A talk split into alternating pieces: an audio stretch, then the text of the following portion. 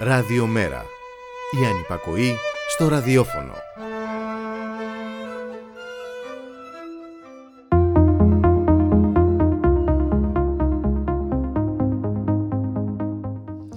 Ό,τι ωραίο πλιάτσικο σε δημόσια και ιδιωτική περιουσία. Και θα μπορούσε άνετα να έχει γραφτεί από Έλληνα συγγραφέα το βιβλίο του Τζόναθαν Κόου για τη Βρετανία της Μάργαρετ Θάτσερ και την περιγραφή μιας δυναστείας βγαλμένης από την κόλαση που τα πλούτη και το κύρος της ήταν προϊόν καθελογής απάτης, λαιλασίας και διασπάθησης δημόσιου χρήματος. Και μια νέα επιχείρηση αναδιανομής εισοδημάτων. Μειώσεις αντικειμενικών αξιών σε φιλοθέη, κυφισιά, ψυχικό, εκάλι. Αυξήσεις σε κορυθαλό, νίκια, κερατσίνη, συνοικίες του Πειραιά.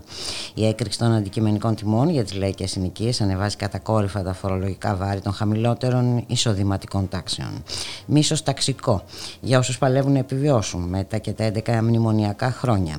Για όσους χτυπήθηκαν από το lockdown, για όσους μένουν απροστάτευτοι στον οδοστρωτήρα των τραπεζών. Των τραπεζών που σώζονται κάθε φορά με δημόσιο χρήμα, που δεν πληστηριάζουν το κόμμα της Νέας Δημοκρατίας που χρωστάει αλλά εξακολουθεί να δανείζεται, που δεν το αγγίζουν οι αναγκαστικές εκτελέσεις όπως αυτή που επιβλήθηκε στις εκδόσεις του Σάμι Γαβριλίδη εξαιτίας χρεών της επιχείρησης σε τράπεζα. Η εικόνα πολιτοποίηση των βιβλίων είναι μια βίαιη, ουδυνηρή και διστοπική εικόνα. Και η αναγκαστική εκτέλεση σε αυτή την περίπτωση δεν μπορεί να είναι απλά μια νομικά κατοχυρωμένη διαδικασία, γιατί μας αφορά όλους. Τα βιβλία δεν είναι απλά μια ατομική περιουσία. Ανήκουν σε όλους μας. Είναι πολιτιστικά αγαθά που ανήκουν στην κοινωνία και δεν γίνεται να αντιμετωπίζονται ως άχρηστα ανταλλακτικά υλικά. Όπως και δεν γίνεται και δεν μπορούμε να αφήσουμε να γίνει να πολιτοποιούνται οι ζωές των ανθρώπων. Σαν σήμερα ο Βρετανός συγγραφέας George Orwell εκδίδει το ευληματικό μυθιστόρημά του 1984.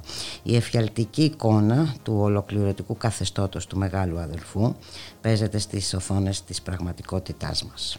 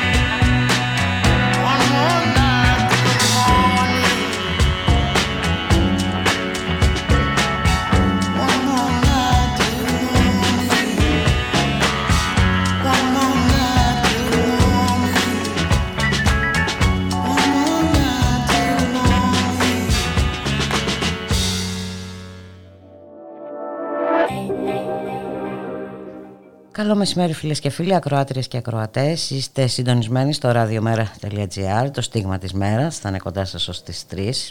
Στον ήχο Γιώργος Νομικός, στην παραγωγή Γιάννα Θανασίου, στο μικρόφωνο Ιμπούλικα Μιχαλοπούλου. Τρίτη σήμερα, 8 ε, Ιουνίου, να καλωσορίσουμε στο στούντιο το Μιχάλη Κρυθαρίδη, εκπρόσωπο τύπου της Νέας Δημοκρατίας. Μιχάλη, καλημέρα. Της Νέας Δημοκρατίας. Τη Παναγία μου. Σκεφτόμουν τη Νέα Δημοκρατία, συγγνώμη, του Μέρα 25. Είμαστε λίγο έτσι με, με, το κλίμα επηρεασμένοι και από τα λοιπάσματα, έτσι, με όλο αυτό το, τη, τη, τη χαρά που μας έχει πιάσει και γι' αυτό. Σε, σε συγχωρώ μόνο για αυτό το λόγο που λίγα. Καλό μεσημέρι και, ε, και από μένα. Ασυγχώρητο το λάθος, εντάξει. Ήταν βαρύ. ναι, ναι, ναι. Ήταν βαρύ. Ε, ναι, πράγματι έτσι εδώ ε, συνεχίζουμε έτσι μετά από αυτό το πραγματικά πολύ αισιόδοξο και σημαντικό για μας ε, τρίμερο μπουλκα. Τα, τα πάμε και εκεί έτσι λίγο μπροστά στη θάλασσα με αυτό το, το, το ωραίο αεράκι εκεί πέρα και το, και το κλίμα. Πάρα πολύ ωραίο περιβάλλον πράγματι.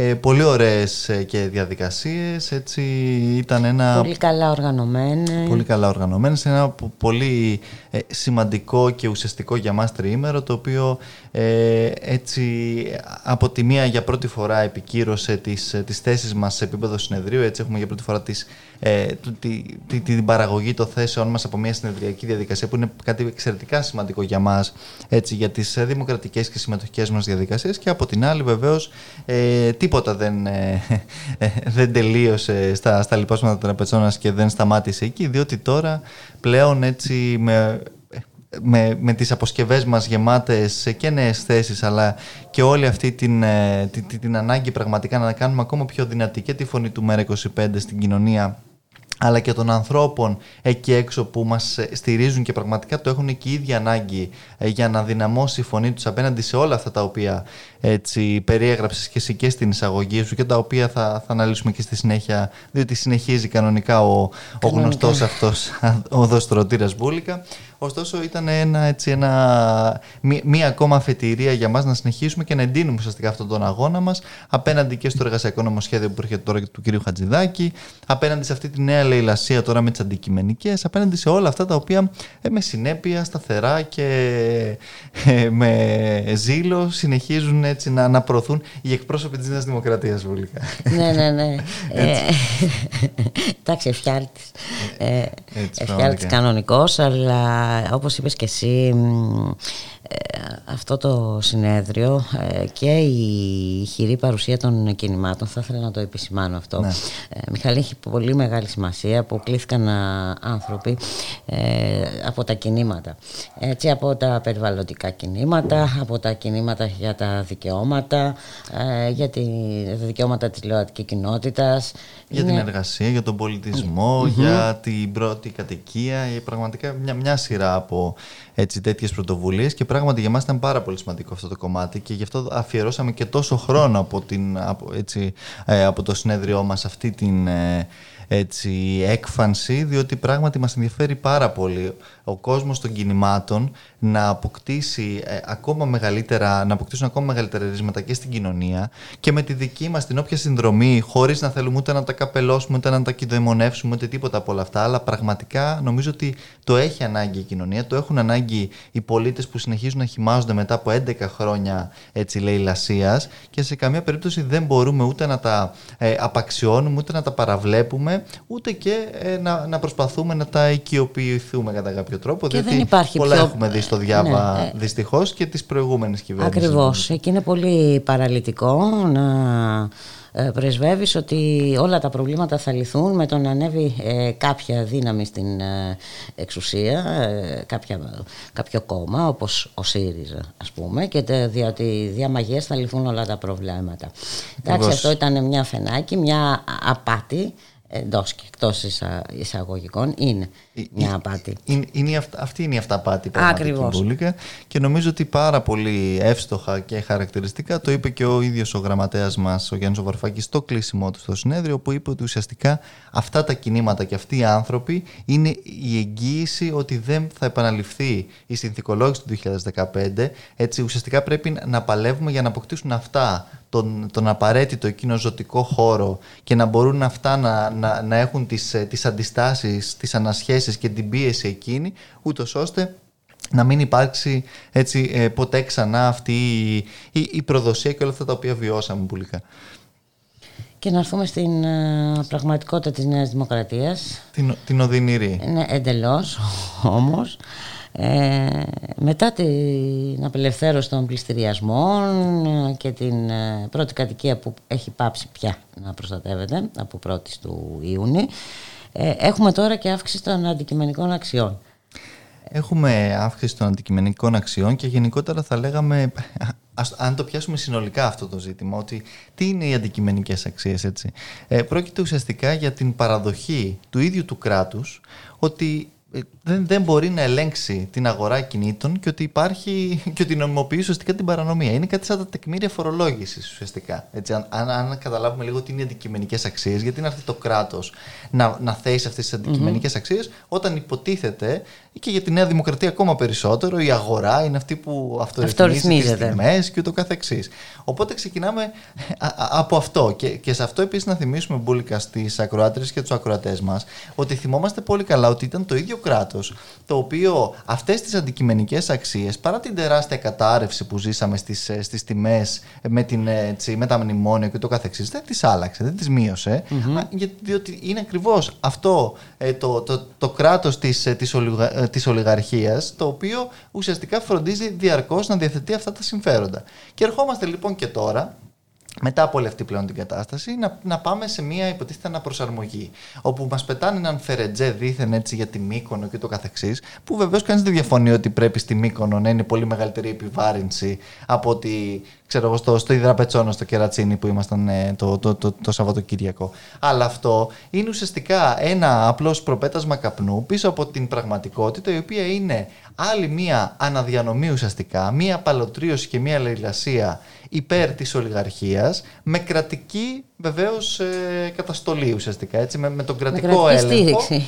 ακριβώς όπου ουσιαστικά υ- υ- υπάρχει έτσι για άλλη μια φορά αυτή η, η ταξικότητα και αυτός ο τρόπος με τον οποίο προσπαθούν κάποιοι να μετακυλήσουν τα γνωστά βάρη στα γνωστά υποζύγια διότι ακόμα και αν ακούσουμε τα όσα είπε ο κύριος Σταϊκούρας χθες τι, τι μας είπε μέσω πλην σαφώς αναφέρθηκε στο ότι ναι μεν αυτές οι αυξήσεις αντικειμενικές θα αποσοβηθούν κατά κάποιο τρόπο με, την, με τις μειώσεις στον έμφυα ή δεν ξέρω και εγώ τι, τις οποίες μένει να δούμε βεβαίως και από εκεί και έπειτα τι είπε και με, τι- μίλησε για την λεγόμενη την οποία γνωσ, πολλές φορές ακούμε και γνωστή διεύρυνση της ε, φορολογικής βάσης. Δηλαδή τι, ουσιαστικά να μπουν πολύ περισσότεροι στο παιχνίδι, οι οποίοι πολύ περισσότεροι είναι οι, οι, οι φτωχότεροι έτσι και πιο αδύναμοι, οι οποίοι θα κληθούν να πληρώσουν, όπως είπες και εσύ Μπούλικα, για την Εκάλη, τη Φιλοθέη και ούτω καθεξής.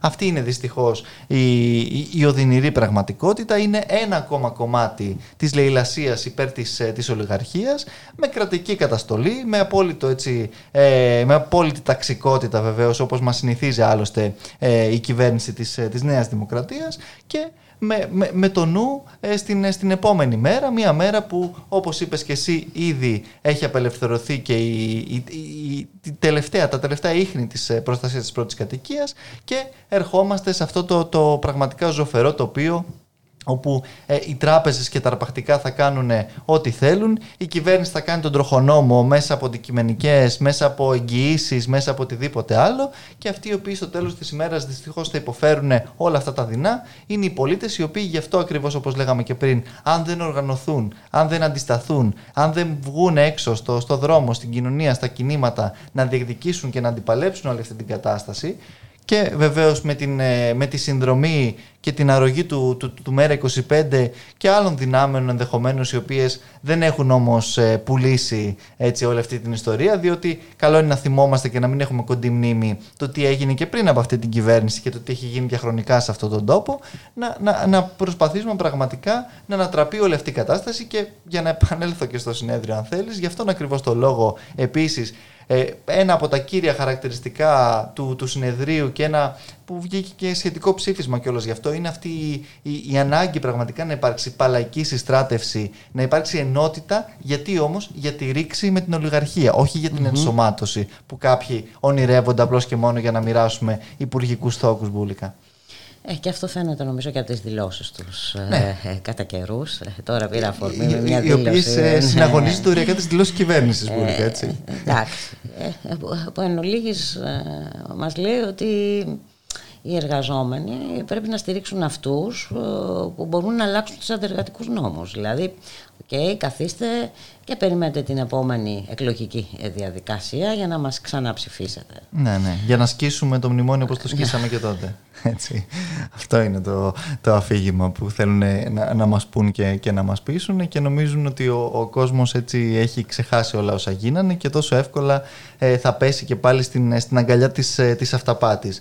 Προφανώς βιώνουμε μια έτσι, τεράστια καταστροφή και μια λέλαπα αυτή τη στιγμή και μια μεγάλη επίθεση πραγματικά απέναντι στον κόσμο της εργασίας. Αυτό δεν σημαίνει όμως ότι ο κόσμος αυτός πρέπει να εγκλωβιστεί σε τέτοια δίθεν έτσι, προτάγματα και δίθεν ε, διλήμματα διότι πολύ απλά αυτό. Εν πάση περιπτώσει, πολίτης δεν τρόπο... είσαι όταν πας και ψηφίζεις κάθε τέσσερα χρόνια ή όποτε. Και, και δεν τελειώνει. Πολίτης ε, πρέπει να είσαι καθημερινά. Ε, δεν, δεν τελειώνει το βράδυ των εκλογών η, η, η δουλειά σου εντός εισαγωγικών μπουλικα, διότι πολύ απλά αν, αν γίνει αυτό, το έχουμε δει διαχρονικά, το βλέπουμε και σήμερα ότι τα πράγματα ε, αλλάζουν μετά στην, στην πορεία και κάποιοι βεβαίως φροντίζουν να, να, να περνούν άλλα, άλλα συμφέροντα άλλες ε, διατάξεις και άλλα τέτοια τεινά, τα οποία βεβαίως όλοι στο τέλος της μέρας καλούμαστε και να πληρώσουμε και να ε, ε, επιβαρυνθούμε μπουλικα. Διότι... Και μην ξεχνάμε και το ρόλο που έπαιξαν τα κινήματα ε, και τα μνημονιακά χρόνια. Βεβαίως.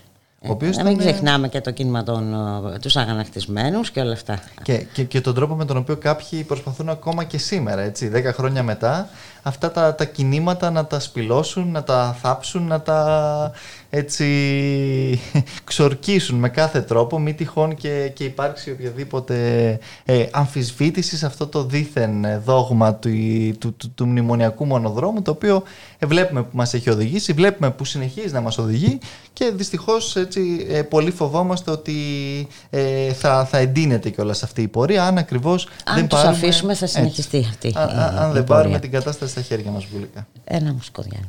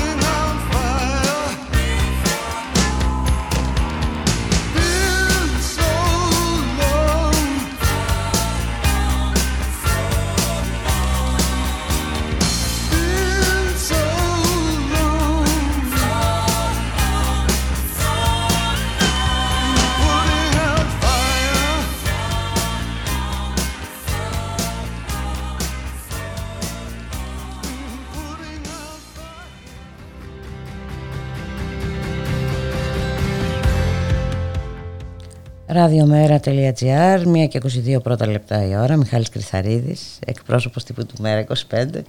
Μιχάλη, λοιπόν, αρχίζει σήμερα η συζήτηση έτσι, στις ε, αρμόδιες επιτροπές της Βουλής ε, του λεγόμενου εργασιακού νομοσχεδίου. του εργασιακού εκτρώματος, έτσι πραγματικά, του, του κυρίου Χατζηδάκη, το, το οποίο Με βεβαίως... το διαστροφικό τίτλο «Προστασία της εργασίας». με το, ναι, πραγματικά είναι ε, τίτλος Orwell που, που, που έλεγες και εσύ πριν. Εντάξει, είναι, είναι το, τρομακτικές πραγματικά οι διατάξεις, ε, ακόμα χειρότερες από ό,τι για άλλη μια φορά τις, ε, τις περιμένα, μιας και μπήκε και η απαγόρευση έτσι, των απεργιών που κρίνονται παράνομες και καταχρητικές ή, ή- ή ουσιαστικά έτσι, το, το να ξανακηρύξουν τα συγκεκριμένα σωματεία ε, να, να, να απεργήσουν ε, και βεβαίως εντάξει, με μια σειρά από άλλες διατάξεις όπως έχουμε πει και στο, στο παρελθόν με το, με το οχτάωρο, με, την, ε, με τις απλήρωτες υπερορίες ε, με τις ε, Κυριακές, με την απελευθέρωση έτσι, των, ε, των Κυριακών, με την απελευθέρωση των απολύσεων, με δίωξη ουσιαστικά του, ε, των, ε, του, Τους του, του συνδικαλίζεστε. συνδικαλιστικού ακριβώς ε, δικαιώματος. Είναι όντως ένα νομοσχέδιο μπουλικα που ε, προστατεύει πραγματικά εξαιρετικά τον εργοδότη. Άλλωστε αυτός είναι και ο, και ο στόχος του, του νομοσχεδίου ε, του, του κυρίου Χατζηδάκη και αυτό φαίνεται και όλες από τον τρόπο με τον οποίο ο μόνος ε, φορέας αν θέλεις που χαιρετίζει το συγκεκριμένο νομοθέτημα είναι ο ΣΕΒ, έτσι, ο Σύνδεσμος Ελλήνων Βιομηχάνων. Αυτό και μόνο φτάνει. Αυτό και μόνο φτάνει. ε, α- Αρκεί. α- ακριβώς. Τη στιγμή που βεβαίως ε, οι εργαζόμενοι έχουν βιώσει ήδη στο πετσί τους όλη την ε, αποψήλωση πραγματικά του, του pullover των εργασιακών δικαιωμάτων από όλα τα, τα μνημονιακά αυτά χρόνια με πρω- πρώτο Απλά και τώρα κύριο... γίνονται και νόμος.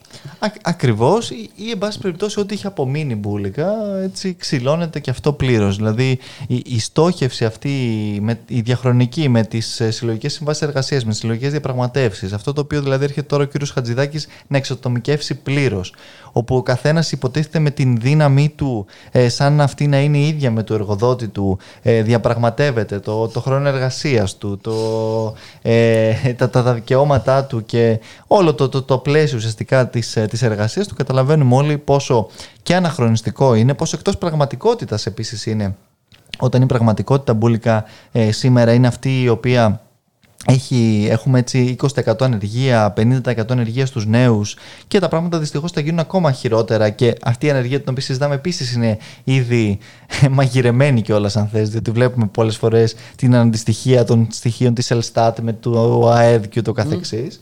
Οπότε καταλαβαίνουμε πολύ καλά ότι ε, το, το τοπίο προδιαγράφεται ακόμα ε, πιο ζωφερό έτσι, για, το, για τον κόσμο της εργασίας, για τους νέους επίσης ε, εργαζόμενους οι οποίοι στους οποίους ο κύριος Μητσοτάκης υποσχόταν ε, καλές δουλειές και ότι θα επιστρέψουν από το εξωτερικό, νομίζω ότι πραγματικά ε, με όσα θεσπίζονται και θέλει να φέρει ο κύριος Χατζηδάκης τώρα, ε, όλο αυτό το πλαίσιο γίνεται πολύ χειρότερο πραγματικά για αυτούς ε, ιδιαίτερα τους, ε, τους ανθρώπους οι οποίοι όντως σε μεγάλο βαθμό δεν είχαν προστασία της, εργα, της εργασίας και των δικαιωμάτων τους, απλώς αυτό το οποίο έρχεται να γίνει τώρα είναι να νομιμοποιηθεί και όλο mm-hmm. αυτό, αντί δηλαδή να πάμε στην αντίστροφη πορεία του να ενισχυθούν οι έλεγχοι του ΣΕΠΕ, του να γίνει πραγματικά κάτι για να εφαρμόζονται ουσιαστικά το, το εργατικό δίκαιο και να μην είναι ο καθένας απροστάτευτος απέναντι στον, στον εργοδότη του. Αυτό το οποίο κάνει η κυβέρνηση ουσιαστικά είναι να νομιμοποιεί αυτή την κατάσταση της της ζούγκλας, του λάστιχου και της της ε, παρανομίας, ούτως ώστε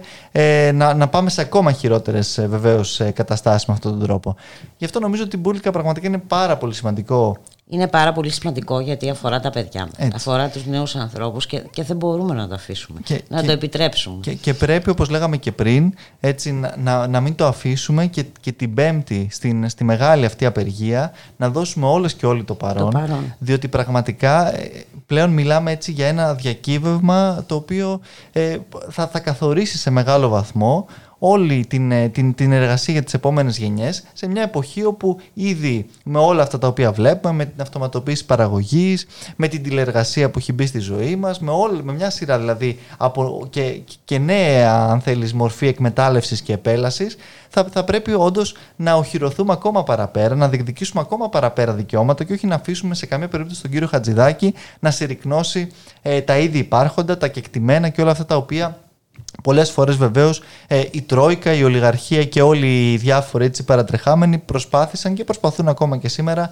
να συρρυκνώσουν. Γι' αυτό ε, νομίζω ότι πραγματικά η, το, η ίστατη έτσι, αυτή ε, προσπάθεια της, της κυβέρνησης πρέπει με κάθε τρόπο να ε, παρεμποδιστεί και την Πέμπτη και την επόμενη εβδομάδα σίγουρα θα υπάρξουν κινητοποιήσεις διότι την Πέμπτη την επόμενη θα έρθει και προς ψήφιση ε, πλέον στη Βουλή και σε κάθε περίπτωση πρέπει να ενταθεί αυτός ο αγώνας και πριν αλλά και παρελπίδα μετά μπουλικα, όπως κατέπεσε πέρυσι ουσιαστικά το άθλιο νομοθέτημα για τις δημόσιες συναθρήσεις, το οποίο οι πολίτες στην πράξη έτσι, του, του γύρισαν την πλάτη, έτσι και αυτό αν ομιγένει το περάσει την επόμενη μέρα και όχι περιμένοντας τον, ε, το μεσία της, ε, της επόμενης κυβέρνησης και της ε, ειλικρινής ή όχι προθέσεις του, να, να το ανατρέψουμε ουσιαστικά έτσι στην, στην πράξη, στην καθημερινότητα για να μείνει μπουλικα ε, στα χαρτιά.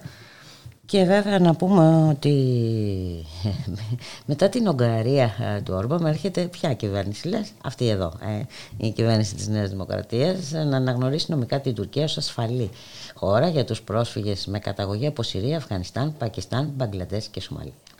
Ακριβώς ε, είναι στο πλαίσιο βεβαίως της ε, κατάπτυσης της εκείνης κοινής συμφωνίας ε, Γερμανίας, Τουρκίας αρχικά, ΕΕ, Τουρκίας έπειτα, την οποία και τότε αναγνώρισε και ο κύριος Τσίπρας εδώ από εμάς. Και τώρα βεβαίως και ο κύριος Μητσοτάκης αναγνωρίζει ως ασφαλύτερη τη χώρα την, την Τουρκία για να κάνει έτσι, να επαναπροωθήσει πίσω. Ακριβώς για να απορρίπτει μαζικά τις αιτήσεις ασύλου και να προχωρά σε επαναπροωθήσεις. Βέβαια, πρέπει να επιλέξει μπουλικα η ελληνική πλευρά αν η Τουρκία παραβιάζει τα ανθρώπινα δικαιώματα, κάτι το οποίο νομίζω είναι όντως πασιφανές ότι το καθεστώς Ερντογάν παραβιάζει τα ανθρώπινα δικαιώματα. Αν τα παραβιάζει τα ανθρώπινα αυτά δικαιώματα, όπως λέμε, υποτίθεται και όπως λέει και η ελληνική διπλωματία, δεν είναι ασφαλή τρίτη χώρα. Αν δεν τα παραβιάζει, είναι. Οπότε ας επιλέξει επιτέλους η ελληνική πλευρά και η ελληνική κυβέρνηση τόσο του κ. Μητσοτάκη όσο και του κ. Τσίπρα πριν, ποιο ακριβώς είναι το καθεστώς της της ε, Τουρκίας του κ. Ερντογάν αυτή τη στιγμή, διότι δεν γίνεται να έχουμε δύο μέτρα και δύο σταθμά, ακριβώς επειδή κάποιοι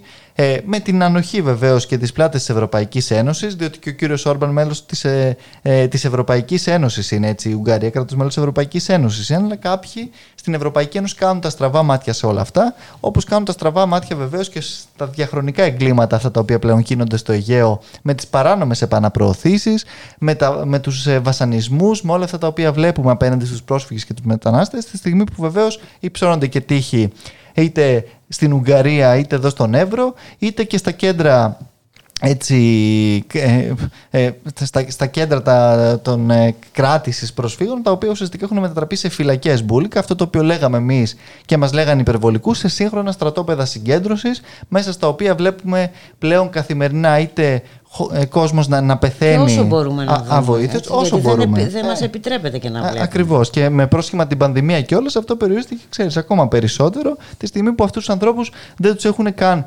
εμβολιάσει βεβαίως διότι ε, και εδώ όπως και στο, στο Ισραήλ που, που συζητάγαμε και το Παλαιστινιακό τα, τα καθεστώτα apartheid φαίνεται πως ε, συνεχίζουν ε, να λύνουν και να δένουν στην ε, πολιτισμένη μπουλικα δύση της φιλελεύθερης δημοκρατίας. Και να αφήσουμε για το τέλος αυτό που έγινε με τα βιβλία τον εκδόσεων ναι. Αυριλίδη. Γιατί συνηθίζεται να λέγεται ότι ό,τι είναι νόμιμο είναι και ηθικό. Αλλά σε καμία περίπτωση δεν ισχύει σε αυτή την περίπτωση. Ε, γιατί και νόμιμο να είναι.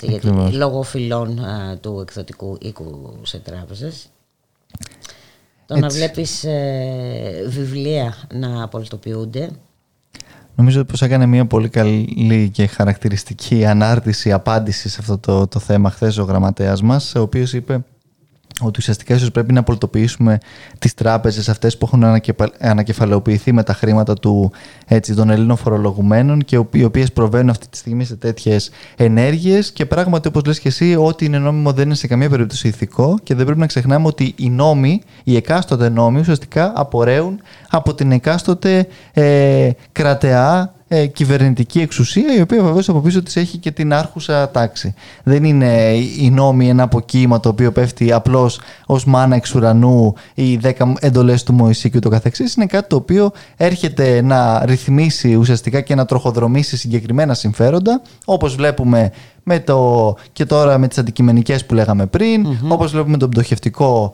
κώδικα, όπως βλέπουμε τα εργασιακά, όλα αυτά νόμοι θα γίνουν αν γίνουν μπουλικά ή και κάποιοι έχουν γίνει ήδη. Αυτό δεν σημαίνει σε καμία περίπτωση πως δεν είναι άδικοι, πως δεν είναι πολλές φορές αντισυνταγματικοί ακόμα, αντιδημοκρατικοί, αυταρχικοί, όλα αυτά έτσι. Και όταν το, το άδικο ουσιαστικά ε, μπουλικά ε, γίνεται νόμος, νομίζω ότι η, η αντίσταση καθίσταται υποχρεωτική, αναγκαία. αναγκαία. αναγκαία και υποχρεωτική θα έλεγα.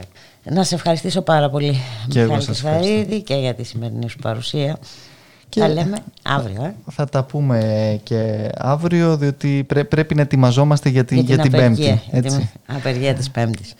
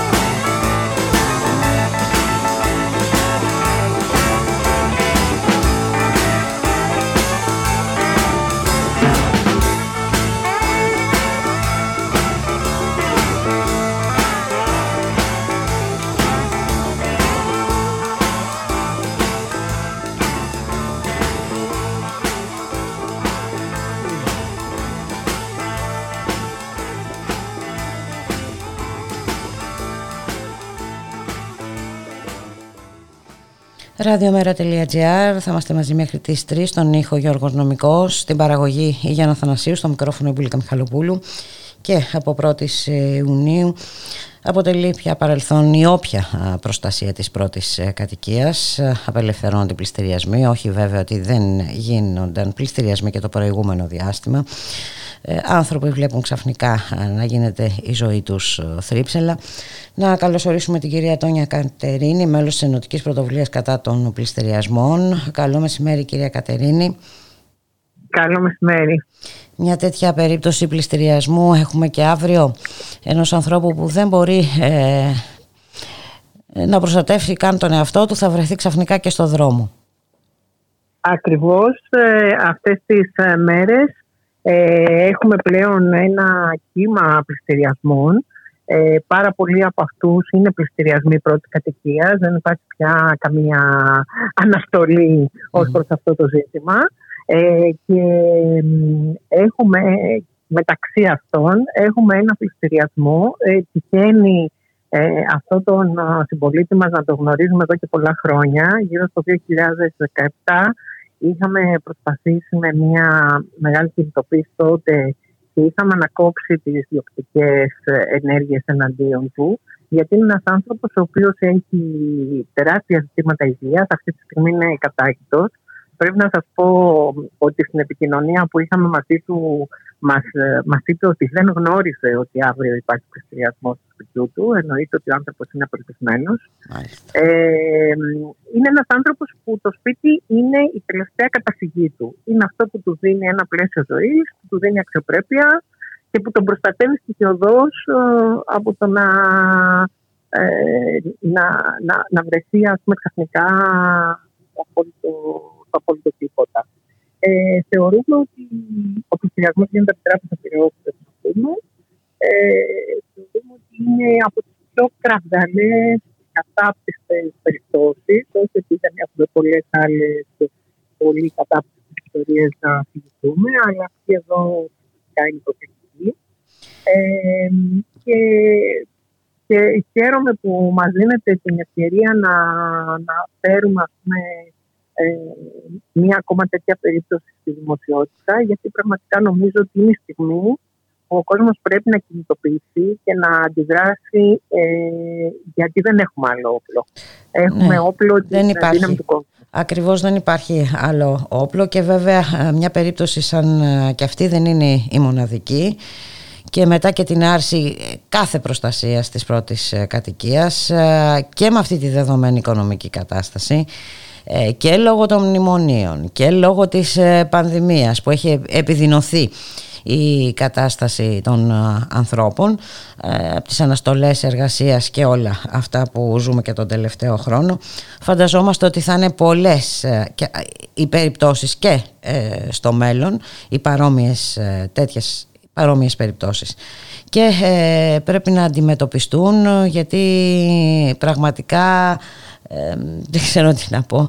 Ε, και για ποιο οφειλή μιλάμε τώρα, κυρία Κατερίνη; Πόσα χρωστάει ε, αυτός ο άνθρωπος στην τράπεζα; Κοιτάξτε, η οφειλή του είναι 37.000 ευρώ και του βγάζουν το σπίτι, το οποίο έχει μεγαλύτερη αξία. Το βγάζουν για περίπου 60.000-70.000, δεν θυμάμαι ακριβώς το νούμερο. Ε, δεν έχει καμία άλλη οφειλή, μόνο αυτό το ποσό. Ε, και βέβαια ο άνθρωπος δεν έχει εισόδημα, είναι άνεργος ε, και δεν μπορεί ε, ακόμα και αυτές τις 37.000 ευρώ με κάποιο τρόπο να τις διακανονίσει. Δηλαδή είναι αυτές τις πιο κραυγαλές ε, περιπτώσεις αυτών των, που λέμε των ευάλωτων συμπολιτών μας που δεν έχουν τίποτα. Η, η κατοικία θα, θα έπρεπε να προστατεύεται χωρίς κανενός είδους συζήτηση και χωρίς κανενός είδους διαπραγμάτευση. Θα έπρεπε να είναι εξορισμού προστατευμένη δηλαδή. Ε, αυτό που θέλω να πω είναι ότι ήδη μέσα στον Ιούνιο και τον Ιούλιο έχουν εξαγγελθεί ε, πάνω από 700 πληστηριασμοί πρώτης κατοικίας. Πολλοί από αυτούς θα ολοκληρωθούν. Δεν σημαίνει ότι θα ολοκληρωθούν όλοι, γιατί για κάποιες περιπτώσεις μπορεί να μην υπάρχουν προσφορές. Αλλά πολλοί από αυτούς θα ολοκληρωθούν. Και το επόμενο βήμα είναι, είναι η έξωση για αυτούς τους ανθρώπους. Ε, πρέπει λοιπόν να δούμε αυτή τη στιγμή και να ενημερώσουμε όσο το δυνατόν περισσότερο κόσμο ότι πια ε, πρέπει στις γειτονιές μας να είμαστε σε γρήγορση και να είμαστε αλληλέγγυοι απέναντι στους συμπολίτες μας που θα θελήσουν να παραμείνουν στα σπίτια τους, να τους υποστηρίξουμε και να κινητοποιηθούμε. Έχουμε δει τις ε, πάρα πολλές εικόνες από την Ισπανία πώς εκεί απετράψαν ε, ε, χιλιάδες εξώσεις. Mm-hmm. Ε, Δυστυχώς, ελπίζαμε πως δεν θα χρειαστεί να φτάσουμε σε αυτό το σημείο, αλλά δυστυχώς είμαστε σε αυτό το σημείο πια, που πρέπει να έχουμε στο νου μας ότι το μέτωπό μας πια θα είναι και η αποτροπή των εξώσεων. Ο περιβόητος φορέας εξαιρετικά προβληματικός και αυτός που είχε εξαγγείλει η κυβέρνηση δεν έχει καν δημιουργηθεί ε, και υποτίθεται ότι θα προστάτευε τους πιο ευάλωτους με αυτή τη δυνατότητα να μένουν με ένα χαμηλό ενίκιο στο σπίτι του κτλ. Mm-hmm. Αφήγηση που βεβαίως είναι λίγο για γέλια, άμα τη δει κανείς στα, στα αναλυτικά της στοιχεία. Παρ' όλα αυτά, ούτε καν αυτός ο φορέας δεν έχει δημιουργηθεί. Θέλω να πω ότι όσοι άνθρωποι θα στο σπίτι τους σήμερα είναι πραγματικά στο έλεος. Επομένως, υπάρχει μεγάλη ανάγκη να είμαστε όλες και όλες και πολύ μεγάλη εγρήγορση. Εμείς αύριο έχουμε εξαγγείλει μια κινητοποίηση πρώτη, την είχαμε προγραμματίσει από πιο πριν ε, στην πλατεία Καλογύρων στη Δάφνη. Ε, με η, λογική μας, είναι ότι κάθε εβδομάδα θα είμαστε σε μια διαφορετική γειτονιά και θα προσπαθούμε να ενημερώνουμε τον κόσμο για αυτά τα, τα ζητηματα Θα προσπαθήσουμε όμως, ειδικά για τον πληστηριασμό που γίνεται αύριο, να ασκήσουμε ε, πίεση και προς την Τράπεζα Πυραιός ε, και προς τους συμβολιογράφους που κάνουν αυτό το πληστηριασμό ώστε τουλάχιστον να αναπληθεί για να μπορέσουμε να, ε, να δούμε πώς μπορεί να υπάρξει κάποια, κάποια είδους ρύθμιση. Ε, και θέλουμε όσο μεγαλύτερη, μεγαλύτερη δυνατή στήριξη του κόσμου ε, γιατί η επόμενη περίοδος ε, προβλέπεται πολύ ζωφερή. Δύσκολη. Αύριο λοιπόν η κινητοποίηση, τι, είπατε στην, στη Δάφνη, στην πλατεία Καλογύρων, τι ώρα, κυρία Κατερίνα. Στις 6.30 το απόγευμα, ακριβώς στο μετρό, από εκεί θα ξεκινήσουμε. Ε, και κάθε εβδομάδα θα εξαγγέλουμε άλλες γειτονιέ στις οποίες θα βρισκόμαστε για να, για να δώσουμε, να ξεκινήσουμε αυτή τη μεγάλη καμπάνια για την κατάργηση του πτωχευτικού στην ουσία και βεβαίως από εκεί και πέρα για την θεσμοθέτηση της προστασίας της πρώτης κατοικίας και, της, ε, και του κουρέματος των οφειλών. Οπότε αυτά είναι οι τρεις πυλώνες, ε, τα τρία βασικά ζητήματα ε, τα οποία ζητάμε σήμερα. Εμείς φυσικά είμαστε εδώ και στη διάθεσή σας πάντα για οποιοδήποτε κινητοποίησεις. Πρόκειται για ένα πολύ μεγάλο ζήτημα, πολύ μεγάλο κοινωνικό ζήτημα. Είναι τραγικό ένας άνθρωπος ανήμπορος ε, που δεν έχει τίποτα να, να χάνει και το τελευταίο καταφύγιό του και μάλιστα για 37.000 ευρώ όταν ξέρουμε πόσα δις έχουν ε, δοθεί σε αυτές τις τράπεζες για να διασωθούν όλα αυτά τα χρόνια. Ακριβώς. Να σας ε, ευχαριστήσουμε πάρα πολύ κυρία Κατερίνη. Να επαναλάβουμε λοιπόν αύριο στις 6.30 στη Δάφνη, στην πλατεία Καλογύρων η πρώτη κινητοποίηση θα ακολουθήσουν κι άλλες εμείς ε, κάθε φορά θα ενημερώνουμε τους ακροατές και τις ακροατηρίες μας. Ευχαριστούμε πολύ για τη φιλοξενία και θα, θα τα ξαναβούμε σύντομα. Σίγουρα. Να είστε καλά. Καλή επιτυχία.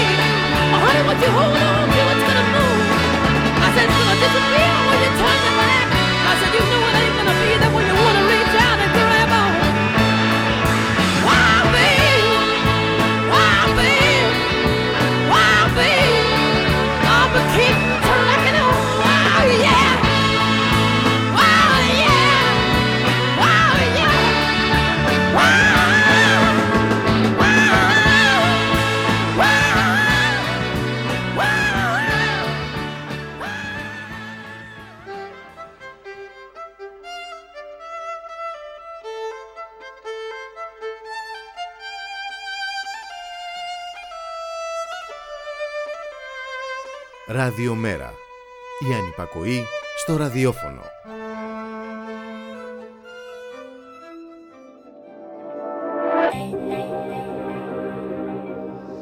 Έχουμε νέες αντικειμενικές αξίες ε, στα ακίνητα. Βλέπουμε παράδοξο όπως αυξήσεις στον καματηρό και μειώσεις ε, στην εκάλη. Να καλωσορίσουμε τον συνάδελφο, οικονομικό συντάκτη στην ΕΡΤ, τον κύριο Γιώργο Παπαγεωργίου να μας εξηγήσει τι ακριβώς γίνεται. Καλό μεσημέρι κύριε Παπαγεωργίου. Γεια και χαρά, γεια, καλό μεσημέρι. Να κάνω μια ερώτηση για αρχή. Καλό μεσημέρι. Ναι. Γιατί έπρεπε τώρα να έχουμε νέες αντικειμενικές αξίες στα κίνητα; Ναι, αυτή την ερώτηση να την κάνεις στον Υπουργό Οικονομικών. Θέλω να πω, ε, δεν υπαγορευόταν από κάποια λογική, από κάποιο λόγο. Θα σου πω, ναι. έχουν, κοίταξε, υπάρχει το επιχείρημα ναι. ότι η, που προβάλλεται από την πλευρά της κυβέρνησης ότι οι τιμές αυτές πρέπει να αντανακλούν την πραγματική κατάσταση στην αγορά. Και επειδή έχει περάσει μεγάλο χρονικό διάστημα που δεν έχουν γίνει αλλαγές, οπότε σου λένε ότι κοίταξε να δεις πρέπει να τις αναπροσαρμόσουμε ώστε να έχουν μια επαφή με την πραγματικότητα. Το πρόβλημα βέβαια είναι ότι τα τελευταία χρόνια Είχαμε πάρα πολλά συστήματα, είχαμε μνημόνια, είχαμε ύφεση, τώρα έχουμε πανδημία, πανδημία έτσι, έχουμε νέο ναι, Με όλα τα συνεπακόλουθα. Ναι. ναι. Επομένως ε, είναι ένα θέμα το γιατί γίνεται τώρα. Από την άλλη πλευρά, και αυτό είναι το πρόβλημα, ε, ανακοινώνονται κάποιες νέες τιμές οι οποίες είναι αυξημένες, σε, σε μέσο όρο είναι αυξημένες, ας πούμε, είναι γύρω στο 20-25%. Έχει και ορισμένα ακραία, ακραίες αυξήσεις. Υπάρχει σε ορισμένες περιοχές που αυξάνονται πολύ περισσότερο και σε κάποιες ε, που μειώνεται. Επίσης, μπαίνουν και πολλές νέες περιοχές στο σύστημα υπολογισμού με τις αντικειμενικές αξίες, οι οποίες μέχρι σήμερα δεν είχαν. Ε, το θέμα ποιο είναι ότι δεν θα αλλάξει το σύστημα υπολογισμού των αντικειμενικών αξιών. Διότι με το, όταν αυξάνονται οι αντικειμενικές ε, συγγνώμη, θα αλλάξει το σύστημα υπολογισμού του ένφια. Mm-hmm. Γιατί με βάση τι αντικειμενικές αξίες υπολογίζει το ένφια. Υπολογίζεται και ο ένφια. Ναι. Όχι μόνο ένφια όμως, υπολογίζεται καμιά δεκανιά άλλοι φόροι. Που σχετίζονται με την ακίνητη ναι. περιουσία, μεταβιβάσεις. Όταν κάποιος μεταβιβάζει ένα ακίνητο, υπολογίζεται φόρος επί της αντικειμενικής αξίας. Mm-hmm. Τα δημοτικά τέλη, τα τέλη ακίνητης περιουσίας που εισπράττουν οι Δήμοι, υπολογίζονται με τις ε, αντικειμενικές αξίες. Οι φόροι γονικής παραγωγής κληρονομιών κτλ. επίσης με υπολογίζονται με αντικειμενικές αξίες. Έτσι, ένα σωρό πράγματα. Τα πρόστιμα, τα πολεοδομικά, τα τέλη εγγραφή στο χρηματολόγιο. Αυτό που λέει τώρα η κυβέρνηση. Αυτοί οι φόροι θα αυξηθούν από την πρωτοχρονιά του νέου έτους. Τώρα για τον ένφια λέει που είναι και ο πιο ας το πούμε έτσι ευρείας έκτασης φόρος και η μεγαλύτερη επιβάρυνση που πληρώνουν ε, όλοι όσοι έχουν κάποιο ακίνητο. Ε, γιατί το ακίνητο μπορεί να μην το μεταβιβάσεις, αλλά ένφια θα πληρώσεις. Ε, λέει η κυβέρνηση ότι θα αλλάξει ο τρόπος υπολογισμού του ένφια και συνολικά δεν θα υπάρξει επιβάρυνση, διότι θα αντισταθμιστεί η αύξηση. Με αποτέλεσμα ο επόμενος έμφυα που θα καταλογιστεί και θα πληρωθεί του χρόνου να μην είναι αυξημένος. Όμως τώρα εδώ πέρα υπάρχει ένα ζήτημα.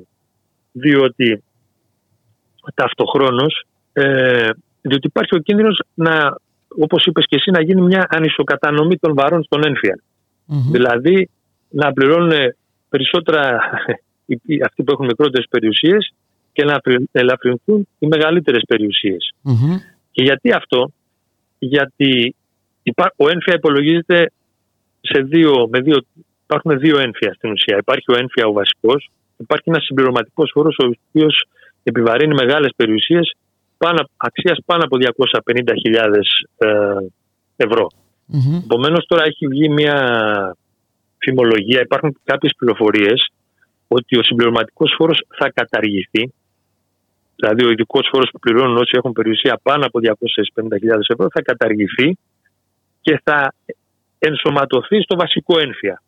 Άρα δηλαδή θα αλλάξει ο τρόπος υπολογισμού του ένφια ώστε να λάβει υπόψη και τη μεγάλη, αξία, κάποια, τη μεγάλη αξία κάποιων περιουσιών. Αυτό τώρα όπως καταλαβαίνεις σημαίνει ότι μπορεί να οδηγήσει το συμπληρωματικό φόρο που τώρα πληρώνουν μόνο αυτοί που έχουν μεγάλη περιουσία να τον μοιράσουν και στους υπόλοιπους. Μάλιστα. Δηλαδή να αυξηθεί και ο φόρος που θα πληρώνουν οι, πιο, οι έχοντες χαμηλότερη περιουσία, οι έχοντες μικρότερη περιουσία. Οπότε καταλαβαίνεις ότι αυτό θα σημαίνει πάλι ότι αυξάνεται ο έμφυα και για, τους, ε, για αυτούς που έχουν μικρή και ελαφρύνονται οι μεγάλες περιουσίες. Διότι υπάρχει και μια, ας το πούμε έτσι, και μια πολιτική διάσταση, ότι υπάρχει μια λογική. Ορισμένοι λένε ότι ο συμπληρωματικός φόρος ε, φέρνει τεράστιο φόρο για κάποιους. Με σκέψου αν έχεις τρεις πολυκατοικίες. Που είναι Καταλαβαίνεις τι έμφυα πληρώνεις. Άρα λοιπόν μπορεί να ελαφρυνθεί κάποιος που έχει τρεις πολυκατοικίες και να αυξηθεί λίγο έστω, αλλά για κάποιον ο οποίος έχει ένα μικρό διαμέρισμα, ας πούμε, σε μια ε, περιοχή με χαμηλές αντικειμενικές αξίες. Τώρα, αυτό είναι το ένα θέμα. Να ρωτήσω ε, κάτι. Ε, με αυτόν τον τρόπο ναι. επηρεάζονται και επιδόματα κτλ. Δηλαδή, ε, μέχρι τώρα ο υπολογισμός μιας περιουσίας ε, επηρέαζε νομίζω και τα ε, επιδόματα. Πολύ, σωστό, πολύ σωστά το λες, διότι όταν κάποιοι, έχουν, όταν κάποιοι είναι δικαιούχοι ε, επιδομάτων, ε, υπάρχει ένας κόφτης, ας το πούμε έτσι, ε, για όσους έχουν ε, αξία περιουσίας από ένα έτος και πάνω. Mm-hmm. Αντιλαμβάνεσαι ότι τώρα όταν ανέβουν οι αξίες, αυτομάτως αυξάνεται η αξία της περιουσίας που έχει ο καθένας. Και δεν είναι μόνο αυτό τώρα. Υπάρχει ένα θέμα σε σχέση με τα με το, με το θέμα της, ε, των δανείων, των κόκκινων Γιατί υπάρχει τώρα με το νέο πτωχευτικό νόμο, τι γίνεται τώρα, δίνεται η δυνατότητα αυτών των ρυθμίσεων. Mm-hmm. Με υποτίθεται με 240 δόσεις και τα λοιπά. Το βασικό κριτήριο για τη ρύθμιση στα δάνεια και είναι η αξία της περιουσίας. Δηλαδή η, υποτίθεται, όχι υποτίθεται, ο νόμος λέει ότι ο πιστωτής, δηλαδή η τράπεζα ή όποιος έχει την απέτηση, δεν μπορεί να κάνει μια αρρύθμιση η οποία θα γίνει σε ποσό χαμηλότερο από την αξία της περιουσίας του. Δηλαδή αν κάποιος χρωστάει 200.000 και έχει αξία περιουσίας 100.000, ναι. η ρύθμιση θα γίνει κατελάχιστον με βάση τις 100.000. Μπορεί να γίνει και παραπάνω αν έχει εισοδήματα που το δικαιολογούν, αλλά κατελάχιστον θα γίνει σε 100.000. Αν τώρα με τις αντικειμενικές αξίες η ίδια περιουσία πάρει αξία 130.000, αντιλαμβάνεστε ότι αυξάνει και το ποσό της ελάχιστης ρύθμισης. Επομένως, είναι και αυτός μια παράμετρος, ας πούμε, γιατί μιλάμε τώρα τα κόκκινα δένα κατά, μεγάλο, ε, κατά το μεγαλύτερο μέρος, όπως ξέρεις, και αντίθετα με την προπαγάνδα η οποία διακινείται περί πλούσιων παταξίδων. Η Ναι. πλειονότητα των Ε, κόκκινων πο- δανείων είναι λαϊκά σπίτια, Ε, βέβαια. οι λαϊκές οικογένειες, χαμηλά εισοδήματα, άνθρωποι που δεν έχουν να πληρώσουν γιατί έχουν πληγεί από την κρίση.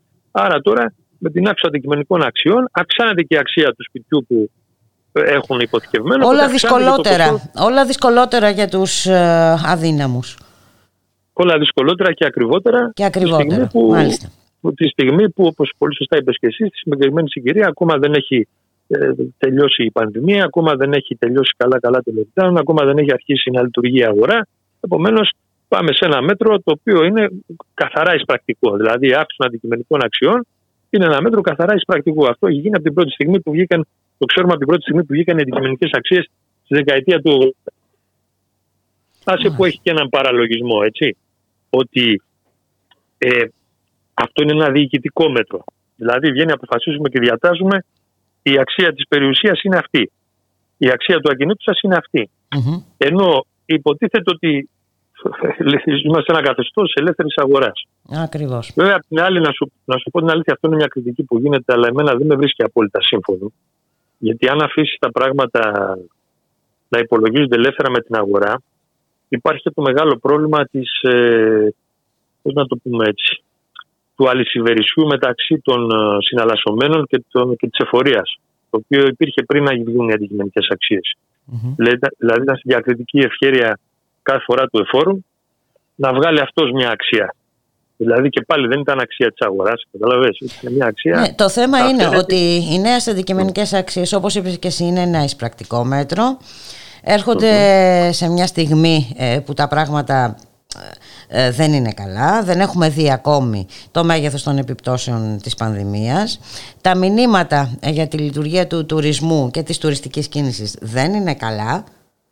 Έτσι. Καθόλου καλά δεν είναι, διότι ε, βλέπεις ότι Έχουμε το υπάρχουν, ε, θέμα της πολλά προβλήματα. απελευθέρωσης των, πλ- ε, ε, της πλήρους απελευθέρωσης των πληστηριασμών δηλαδή δεν έχουμε πια καμία προστασία της πρώτης κατοικίας και όπως μας Ακριβώς. είπες και εσύ αυξάνεται ε, με, με αυτή τη ρύθμιση εκεί που θα, ξέρω, εγώ, θα έπρεπε να δίνεις να ρυθμίσεις το, το δανειό σου με Αυτό είναι το- το- 400 το ελάχιστο ευρώ που τώρα έχει ξέρω εγώ βρει. μπορεί να χρειάζεται να δίνεις 600 δηλαδή ε, πραγματικά εγώ θα έλεγα ε, απ' την άλλη διευκολύνονται αυτοί που έχουν τη μεγάλη ακίνητη περιουσία αν Έτσι αυτό είπα, δεν πρώτα εκεί λέγεται πάνε τα αναδιανομή ε, πώς αλλιώς μπορεί να υποθεί Έτσι, έτσι. Αυτό έχει απόλυτο δίκιο.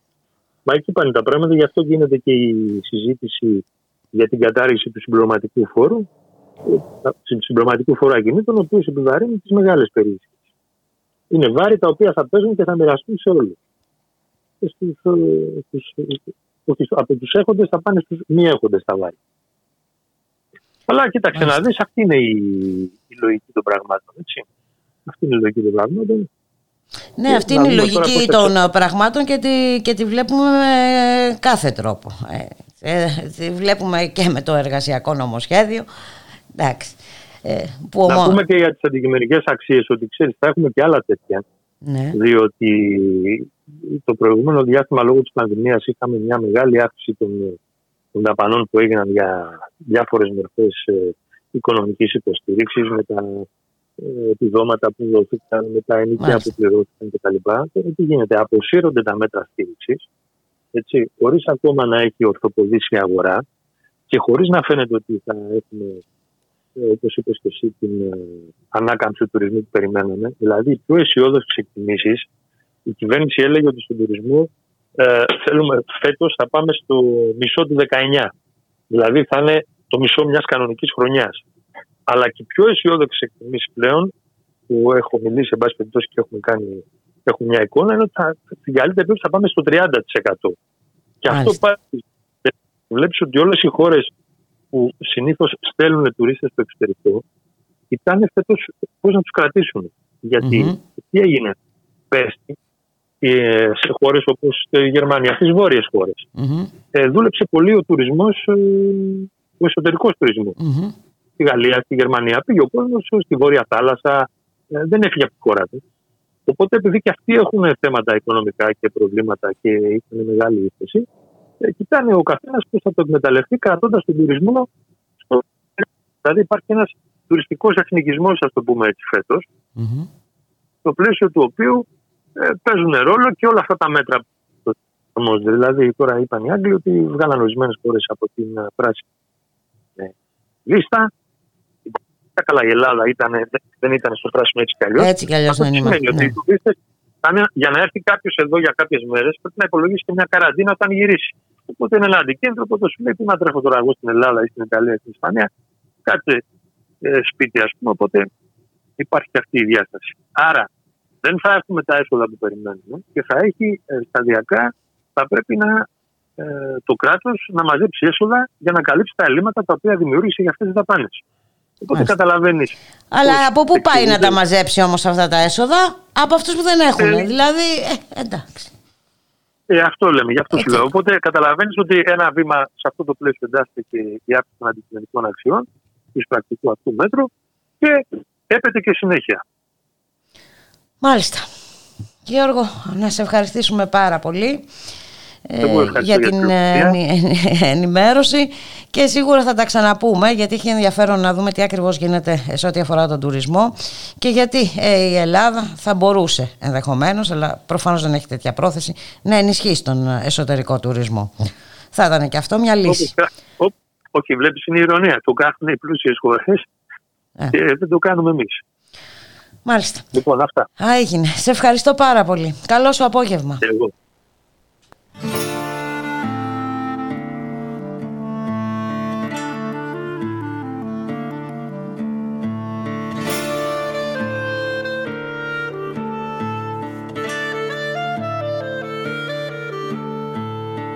Και τίποτα άλλο δεν θυμάμαι να έχω ζήσει. Που να έχει μέλη από σκουριά στην άκρη του σβησμένο. Όσο όταν στέκομαι στα πόδια μου μετά από μεθύσει Και να με πάρεις αγκαλιά στο δρόμο περιμένω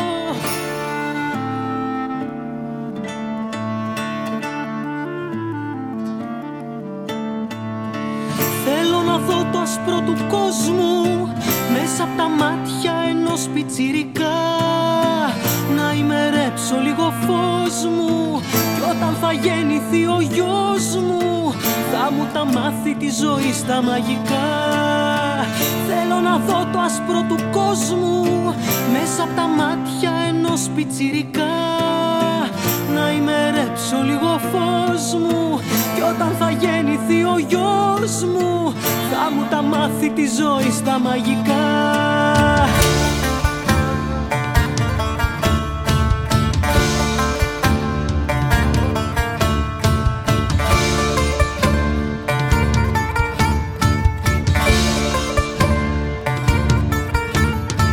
Και ξόδεψα και μοίρασα και μάλλον ξεχρεώνω Μια στίβα χρόνια στενικά με μια αγκαλιά σκουπίδια. Άλλα να θέλω σαν τρελή και μ' άλλα να ματώνω. Φυγές να σκάβω μες στη γη και να γυρνώ στα ίδια.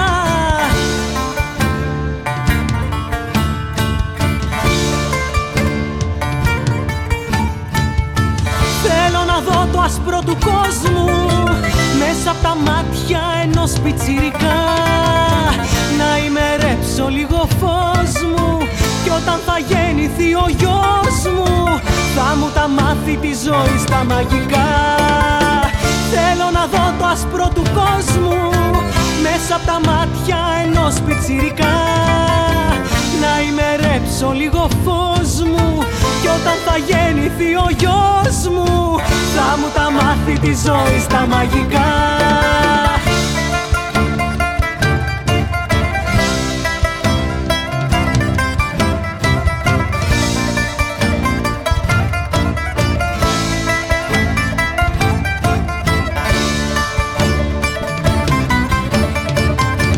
Θέλω να δω το άσπρο του κόσμου Μέσα από τα μάτια ενός πιτσιρικά Να ημερέψω λίγο φως μου Κι όταν θα γεννηθεί ο γιος μου Θα μου τα μάθει τη ζωή στα μαγικά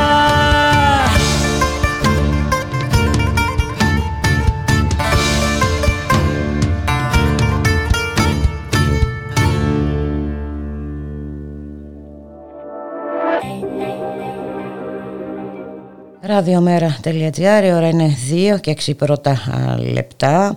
Θα είμαστε μαζί μέχρι τις 3 στον ήχο Γιώργος Νομικός, στην παραγωγή Γιάννα Θανασίου, στο μικρόφωνο η Βούλικα Μιχαλοπούλου.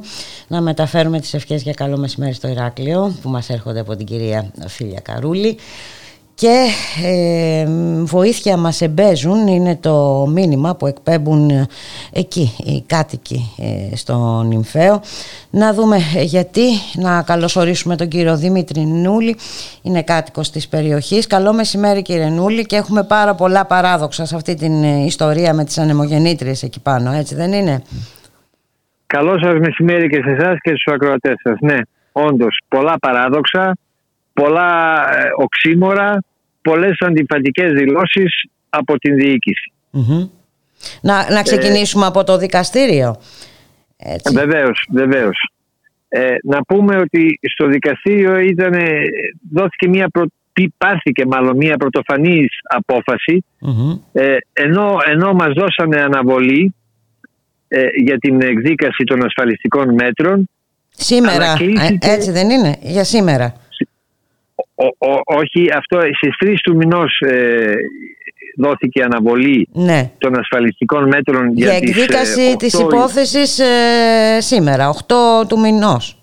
Ναι, ναι. Ε, αλλά, αλλά ανακλήθηκε η προσωρινή διαταγή, δηλαδή με λίγα λόγια επέτρεψε η πρόοδος του δικαστηρίου η εταιρεία να ξεκινήσει τις εργασίες προτού εκδικαστεί η υπόθεση των ασφαλιστικών μέτρων, η οποία αν τυχόν ήταν αρνητική για την εταιρεία, εντωμεταξύ θα είχε δημιουργηθεί η καταστροφή μέσα στο δάσος. Μάλιστα.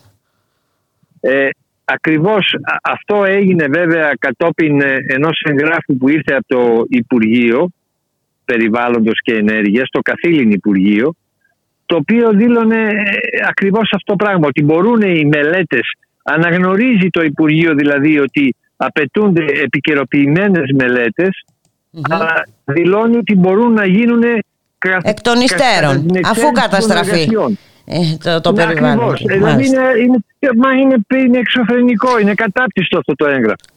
Είναι κοροϊδία. Κοροϊδία, ακριβώς. Γι' αυτό γράφουμε ότι μας εμπέζουν. Ακριβώς. Ακριβώς.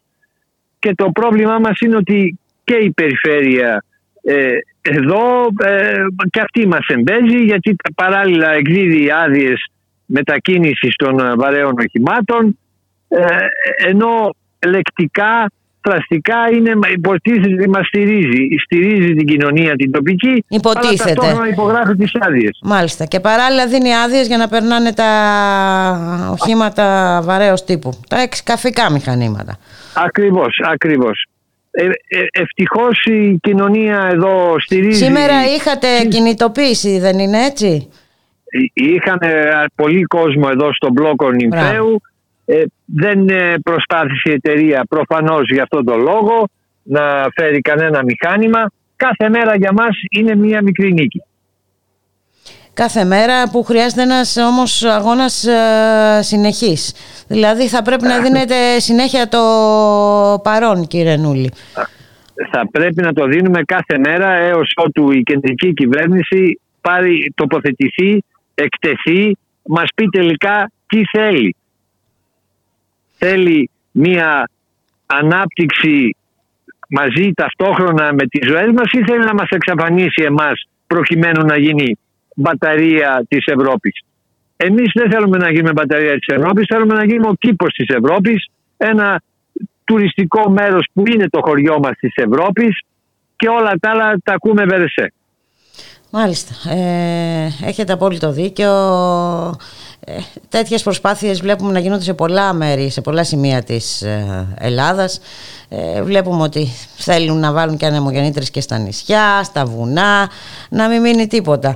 Ε, με το δικαστήριο τι έγινε, εκδικάστηκε τελικά η υπόθεση; Ο, όπως σας είπα προηγουμένως Ναι. ε, δόθηκε αναβολή για την εκδίκαση των ασφαλιστικών μέτρων για τον Ιούλιο Α, Ιούλιο, Αλλά- μάλιστα. Αλλά ναι, για τον Ιούλιο, 8 Ιουλίου, αλλά τους επιτρέπουν να ξεκινήσουν τις εργασίες. Μάλιστα, 8 Ιουλίου. Ε, εγώ- μ. Ο, ο κύριος Αθένης στην Βουλή έκανε περώτηση στον ε, Υφυπουργό ο οποίος βέβαια πάλι κα- για ακόμα μια φορά καλύφθηκε πίσω από νοκιμι- νο- νομικίστικα επιχειρήματα. Ε, με, με λίγα λόγια θέλω να πω το εξής. Ενώ και η Ευρωπαϊκή, κατόπιν εντολής Ευρωπαϊκής Ένωσης εκπονείται αυτή τη στιγμή ειδική περιβαλλοντική μελέτη η οποία δεν έχει ολοκληρωθεί και η οποία θα καθορίσει τη στρατηγική της Ελλάδας αυτή τη στιγμή παίρνουν αποφάσεις οι οποίες μπορεί να είναι καταστροφικές. Δηλαδή το, το- η αντίφαση μεταξύ Υπουργείου και νόμων είναι πρωτοφανής. Αφήστε που οι άδειες διέλευσης των οχημάτων εκδίδονται με μια ταχύτητα που είναι πρωτοφανής για, τη- για το ελληνικό δημόσιο. Δηλαδή όλοι ξέρουμε ότι πάμε να ζητήσουμε ένα έγγραφο από το δημόσιο και ταλαιπωρούμαστε, περιμένουμε για μέρες. Αλλά το παίρνουν μέσα σε ώρες. Μάλιστα. Και μιλάμε για περιοχές προστατευόμενες και που εντάσσονται και στο δίκτυο Natura, έτσι, και περι- περιοχές με ιδιαίτερο φυσικό κάλος. Μα ειδικά το δάσος που θέλουν να βάλουν αυτές τις συγκεκριμένες ανεμογεννήτριες είναι ένας ε, βιότοπος όπου ε, ε, ζούνε αρκούδες, ε, ζούνε κόκκινα ελάφια, ένα από τα λίγα κοπάδια στην Ελλάδα. Ένα μοναδικό ζευγάρι κραυγαετών από τα λίγα στην Ευρώπη. Περνάνε, είναι πέρασμα των πελεκάνων και λένε οι, όλοι οι επιστήμονες ότι ναι μεν οι άδειες που εκδόθηκαν το 2013 μπορεί να ήταν, ε, όντως εκδόθηκαν, αλλά έκτοτε έχουν γίνει καινούργιες μελέτες τις οποίες έχει αναγνωρίσει η Ευρωπαϊκή Ένωση που είναι απαγορευτικές για παρόμοιες περιοχές. Μάλιστα. Και- Ε, ε, έχουμε και τις καταλάβατε, δηλαδή, αντιδράσεις ε, και των περιβαλλοντικών οργανώσεων. όλες οι περιβαλλοντικές οργανώσεις είναι στο πλευρό μας και χαιρόμαστε που τις υποστηρίζουν και το καλό βέβαια είναι ότι και η κοινωνία εδώ έχει σηκωθεί σύσσωμη με την έννοια ότι δεν είμαστε μόνο ε, κάποιοι οικολόγοι εντός εισαγωγικών ρομαντικοί Αυτό είναι και πολύ οι θετικό. επιχειρηματίες ε, οι τουριστικοί μαζί μας γιατί καταλαβαίνουν ότι πλήττεται ο, ο, ο, ο, ο κοινωνικός και επαγγελματικός ιστός της περιοχής μας. Το θετικό είναι ότι υπάρχει κόσμος της ε, κινητοποίησης, ε, ότι έχει καταλάβει ε, ο κόσμος, έχουν καταλάβει οι κάτοικοι περί τίνος ακριβώς ε, πρόκειται και ε, είναι σημαντικό το παρόν ε, που δίνουν προκειμένου να μην περάσουν αυτά τα σχέδια. Ελπίζουμε να φτάσει σε δίκο αυτιά. Μακάρι. Ε, πάντως όπως έχει δείξει και η πρακτική ε, μόνο οι κινητοποιήσεις και μάλιστα οι μαζικές κινητοποιήσεις μπορούν να αποτρέψουν έτσι, τα χειρότερα. Ακριβώς, ακριβώς. Ε, και εμείς ε, σιγά σιγά α- αυτό που έγινε σε εμάς ήταν πρωτόγνωρο γιατί δεν είχε γίνει βέβαια, δεν είχε προηγηθεί καμία δημόσια διαβούλευση. Εδώ στον μπλόκο ενημερώνεται ο κόσμος, Μάλιστα. οργανωνόμαστε σιγά σιγά, ενδυναμώνεται το μπλόκο μας ε, και κάθε μέρα έχουμε και περισσότερο κόσμο. Αυτό είναι πολύ ενθαρρυντικό. Να σας ευχαριστήσουμε πάρα πολύ ε, κύριε Νούλη. Εμείς είμαστε εδώ βέβαια για ό,τι θελήσετε να ακουστεί η φωνή σας. Ευχαριστούμε πολύ. Αυτό είναι, αυτή είναι η πιο σημαντική βοήθεια που μπορείτε να μας προσφέρετε. Να πάρει δημοσιότητα όχι μόνο το δικό μας το θέμα, αλλά το θέμα αυτής της, ε, των ανεμογεννητριών σε όλη την Ελλάδα. Έτσι ακριβώς και να θυμίσουμε ότι την ίδια ώρα έτσι είναι καλό να λέμε μερικά πράγματα για το τι γίνεται και στην Ευρώπη μια και που επικαλούμαστε πολλές φορές τις ευρωπαϊκές αποφάσεις ότι στη Γαλλία στις καταχωρήσεις των τουριστικών περιοχών διαφημίζουμε ταμπέλες στην απουσία αιωλικών πάρκων βιομηχανικών ζωνών έτσι, προκειμένου να καταδείξουν Ακριβώς. ότι ο τόπος είναι ελκυστικός για τουρισμό. Αυτά. Ακριβώς στην, Ευρωπα... στην Ευρωπαϊκή Ένωση έχουν απαγορευτεί οι εγκαταστάσεις ανεμογεννητριών σε τουριστικούς, σε τουριστικούς τόπους. Ε, εδώ περιμένουμε να δούμε τι θα αποφασίσει η κυβέρνηση. Να τη βοηθήσουμε λοιπόν να αποφασίσει σωστά. να σας ευχαριστήσουμε πολύ. Να είστε καλά. Γεια σας. Καλή συνέχεια, καλούς αγώνες. Ευχαριστώ πολύ. Ευχαριστώ.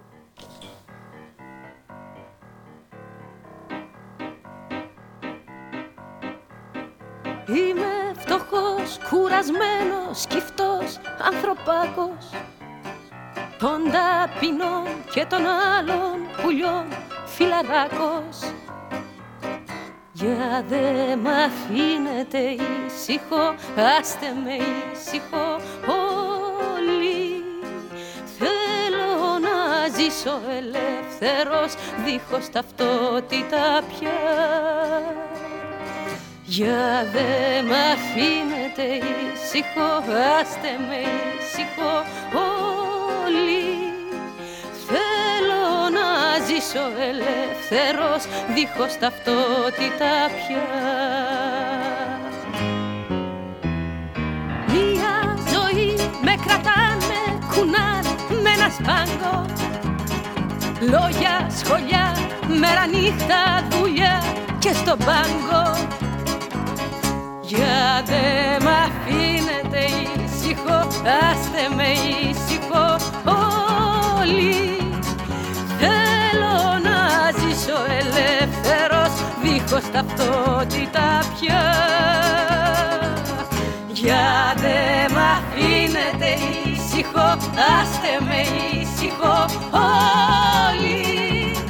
Θέλω να ζήσω ελεύθερος, δίχως ταυτότητα πια. Όπου χαρά πρώτη πρώτη Κι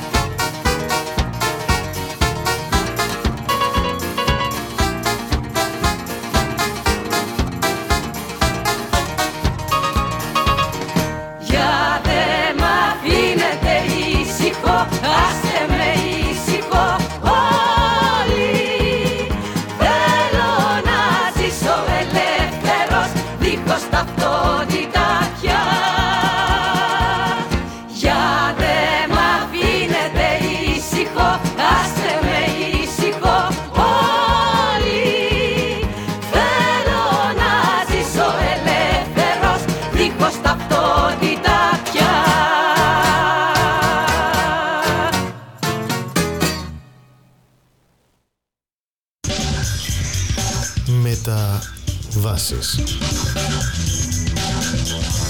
Η εκπομπή κίνησης ιδεών του Κέντρου Μετακαπιταλιστικού Πολιτισμού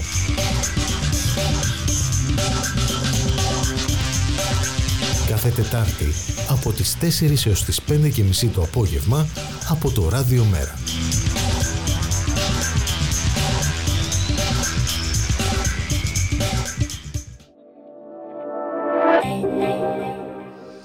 Δύο και 19 πρώτα λεπτά και σήμερα κάπως τυχαία ε, μάθαμε για το τέλος της ε, δωρεάν διανομής ε, στα φαρμακεία. Είχαμε τις σχετικές ανακοινώσεις των φαρμακοποιών. Ε, Έχουμε θολές υποσχέσεις από την κυβέρνηση για συνέχιση του προγράμματος. Να δούμε τι ακριβώς ε, γίνεται. Να καλωσορίσουμε τον κύριο Γιάννη Δαγρέ, μέλος του Διοικητικού Συμβουλίου του Πανελλήνιου Φαρμακευτικού Συλλόγου. Καλό μεσημέρι κύριε Δαγρέ. Καλησπέρα σας, καλησπέρα, καλό μεσημέρι. Τι γίνεται με τα self-test ακριβώς. ε; Δεν ήταν ε, κάτι το απροσδόκητο ή το ξαφνικό. Μμμ. Τα self-test ξεκίνησαν σαν διαδικασία για τη διανομή δωρεάν προς τους πολίτες, γιατί δωρεάν δεν είναι βέβαια τα self-test. Η, πληρώνει, η κυβέρνηση έχει πληρώσει ένα σκασμό λεφτά στις εταιρείες που τα παράγουν για να τα φέρουν. Οι εταιρείες πληρώθηκαν δηλαδή. Μμμ. Αλλά είναι δωρεάν για τους πολίτες τέλος πάντων επί, ε, απευθείας. Λοιπόν, ξεκίνησε στις αρχές Απριλίου και ο σχεδιασμός ήταν να, το μέτρο αυτό να ισχύσει, δηλαδή η δωρεάν διανομή αυτή από τα φαρμακεία, μέχρι τέλη Μαΐου. Μάλιστα. Μετά όμως πήρε μία μικρή παράταση μέχρι τις 6 Ιουνίου κατά τη διάρκεια αυτού του διμήνου και τώρα δόθηκε άλλη μία παράταση μέχρι τις 19 του μηνός για τη διανομή τους, όπου 19 του μηνός τα φαρμακεία χορηγούν και τα τελευταία από αυτά τα self-test και οι πολίτες θα τα έχουν μέχρι και τις 30, 31, ε, μέχρι και τις 30 Ιουνίου. Μάλιστα. Οπότε δεν ήταν κάποια απροσδόκητη εξέλιξη, κάτι το οποίο άλλαξε κάποιος σχεδιασμός και ε, ενώ ήταν να γίνει κάτι άλλο τελικά έγινε αυτό. Ήταν Μάλιστα. κάτι αναμενόμενο Ήταν και προγραμματισμένο. αναμενόμενο. Ναι. Ε, Και τώρα, και τι σημαίνει αυτό όμως, ε, κύριε Δαγρέ, ότι μετά θα πρέπει και οι εργαζόμενοι να τα πληρώνουν από την τσέπη τους; Κοιτάξτε να δείτε. Η κυβέρνηση, από ό,τι είδα και εγώ, γιατί και εγώ δεν γνωρίζω περισσότερα πάνω σε αυτό από ότι εσείς, από κάποιες ε, δηλώσεις που έκανε ο κύριος Κέρτσος, από ό,τι κατάλαβα και η κυβέρνηση ακόμα δεν έχει αποφασίσει τι ακριβώς θα γίνει μετά. Διότι πρέπει να συνυπολογιστούν πολλά πράγματα.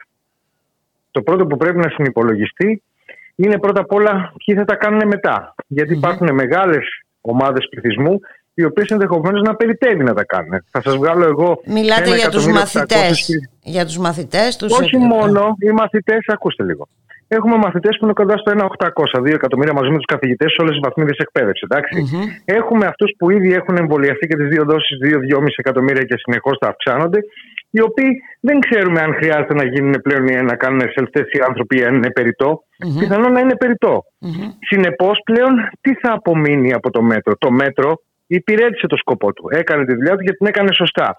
Αλλά δεν ξέρω πόσο και αν χρειάζεται να γίνει από εδώ και πέρα. Ε, Είναι, είναι ερωτήματα τα οποία υπάρχουν ε, και τα οποία θα πρέπει να απαντηθούν από επιτροπές ειδικών της κυβέρνησης για να δούμε πώς θα πορευτούμε από εκεί και πέρα σαν χώρα στην αντιμετώπιση της κρίσης. Δηλαδή είναι όλα ανοιχτά τα ενδεχόμενα. Από ό,τι κατάλαβα, ότι η κυβέρνηση έχει κάποιο σαφές πλάνο αυτή τη στιγμή που μιλάμε, ενδεχομένως σε επόμενες μέρες σε κάπου θα καταλήξει.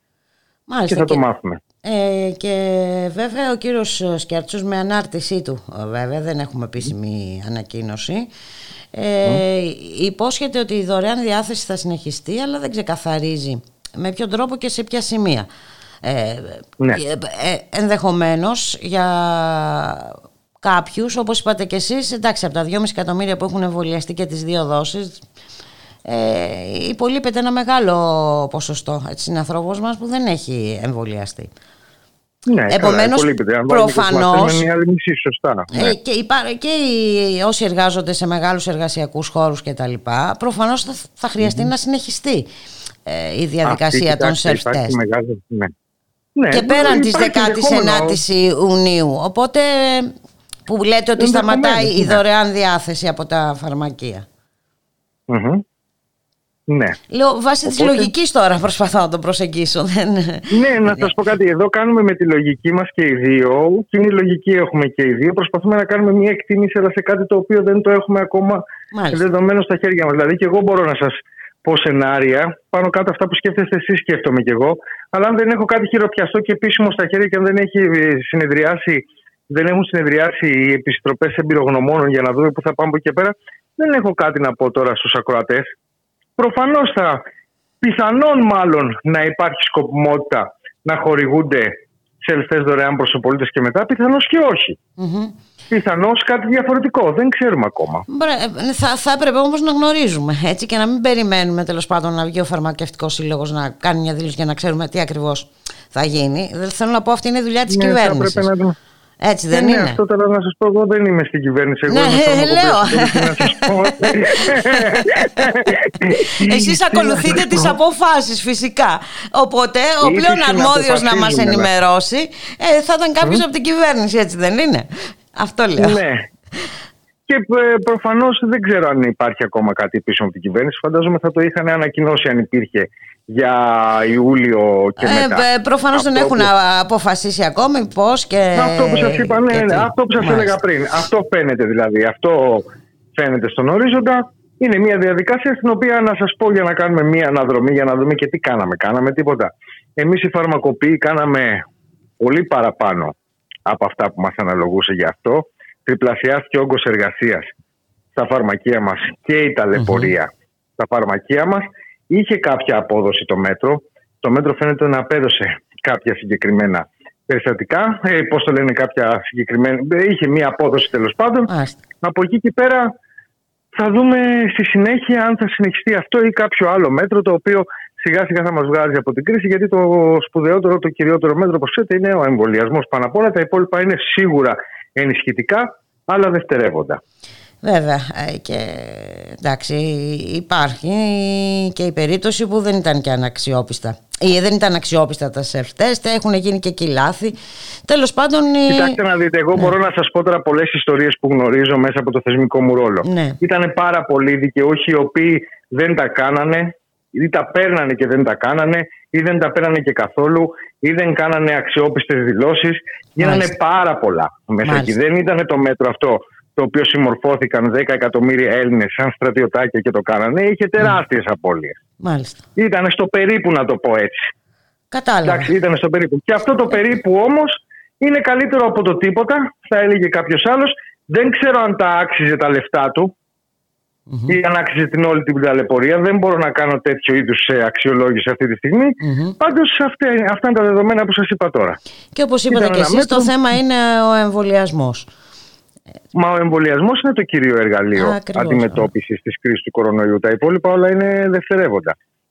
Προφανώς εμείς περιμένουμε σαν κλάδος η κυβέρνηση να αναγνωρίσει εμπράκτος και χειροπιαστά την ε, βοήθεια που προσφέραμε σε αυτή την ε, συγκυρία και όχι μόνο σε αυτή τη συγκυρία και την ταλαιπωρία την οποία υποστήκαμε. Και αναμένουμε διότι εγώ που οφείλω να σας μεταφέρω ότι υπάρχει και σοβαρή μερίδα του, κλάδου, του κλάδου μας, πολύ μεγάλη μερίδα, η οποία είπε ναι παιδιά, εμείς να βάλουμε πλάτη σε αυτό το πράγμα, πλην όμως μη μας συμπεριφερθούν με τρόπο αχάριστο, με τρόπο αγνώμονα και μετά από αυτό ξεχάσουν και αρχίσουν να κάνουν πράγματα εναντίον μας τα οποία δεν πρέπει να κάνουν ή μας αγνοούν ή μας περιφερούν σαν κλάδο. Υπάρχει μεγάλη επιφυλακτικότητα στον κλάδο μας είναι εύλογη και είναι και ανθρώπινη. Γιατί εγώ να θυμίσω ότι τα τεστ αυτά δεν ήταν δωρεάν. Δεν ήταν δωρεάν. Μπορεί να μην πλήρωνε ο πολίτης από την τσέπη του εκείνη την ώρα στο φαρμακείο, θα τα πληρώσει όμως στο τέλος του χρόνου στη φορολογική δήλωση που θα έρθει. Απλά και ήταν κρυμμένα με άλλα και δεν θα φαίνονται. Δεν ήταν δωρεάν. Όταν λοιπόν λέμε για κάτι δωρεάν να βάλει ένας κλάδος παράδειγμα να βάλουν πλάτη φαρμακοποιοί, το δωρεάν είναι δωρεάν. Πλάτη σημαίνει βάζει η εταιρεία πλάτη που το παράγει, βάζει ο διανομέας που το διανέμει και βάζει και το φαρμακείο που το, που το χορηγεί. Δωρεάν δεν είναι να παντελονιάζουν οι υπόλοιποι λεφτά ή να πηγαίνουν μια χαρά οι άλλοι και να κάνουν τις δουλειές τους και μόνο ένας από τους τρεις να είναι στο δωρεάν. Αυτό είναι υποκρισία.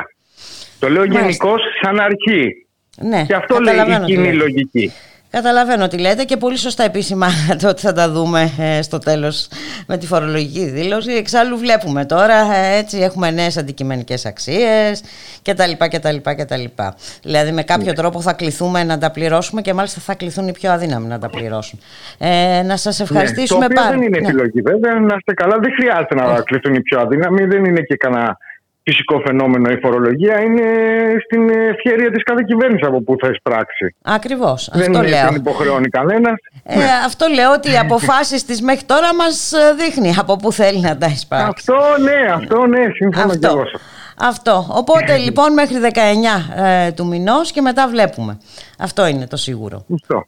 Ωραία. Να σας ευχαριστήσουμε πάρα πολύ κύριε Δαγρέ. Να είστε καλά. Να είστε καλά. Γεια, Γεια σας. σας. Καλό απόγευμα.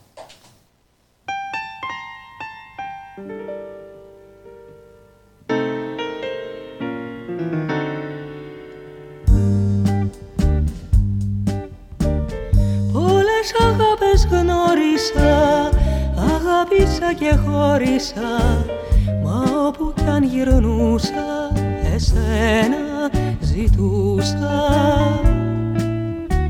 Στα όνειρα τα χείλια μου Σε γυρεύαν τα χείλια μου Σε γυρεύει η ψυχή μου Κι υπόθη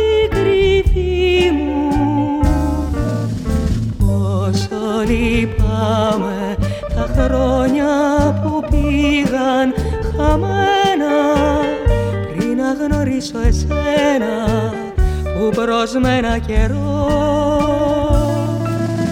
Μα πως φοβάμαι πως ίσως μια μέρα σε χάσω γιατί να σε ξεχάσω ποτέ δεν θα μπορώ. Γύρε κοντά μου αγάπη γλυκιά μου Θέλω ακόμα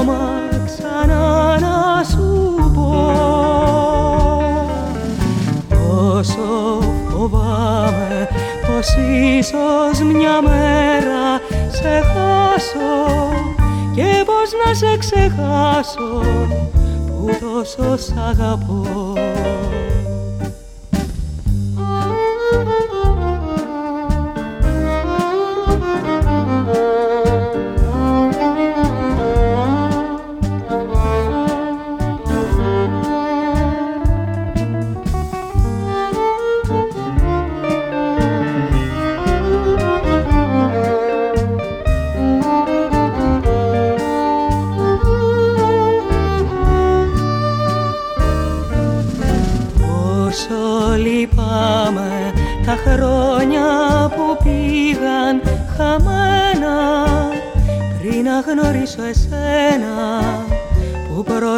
προσμένα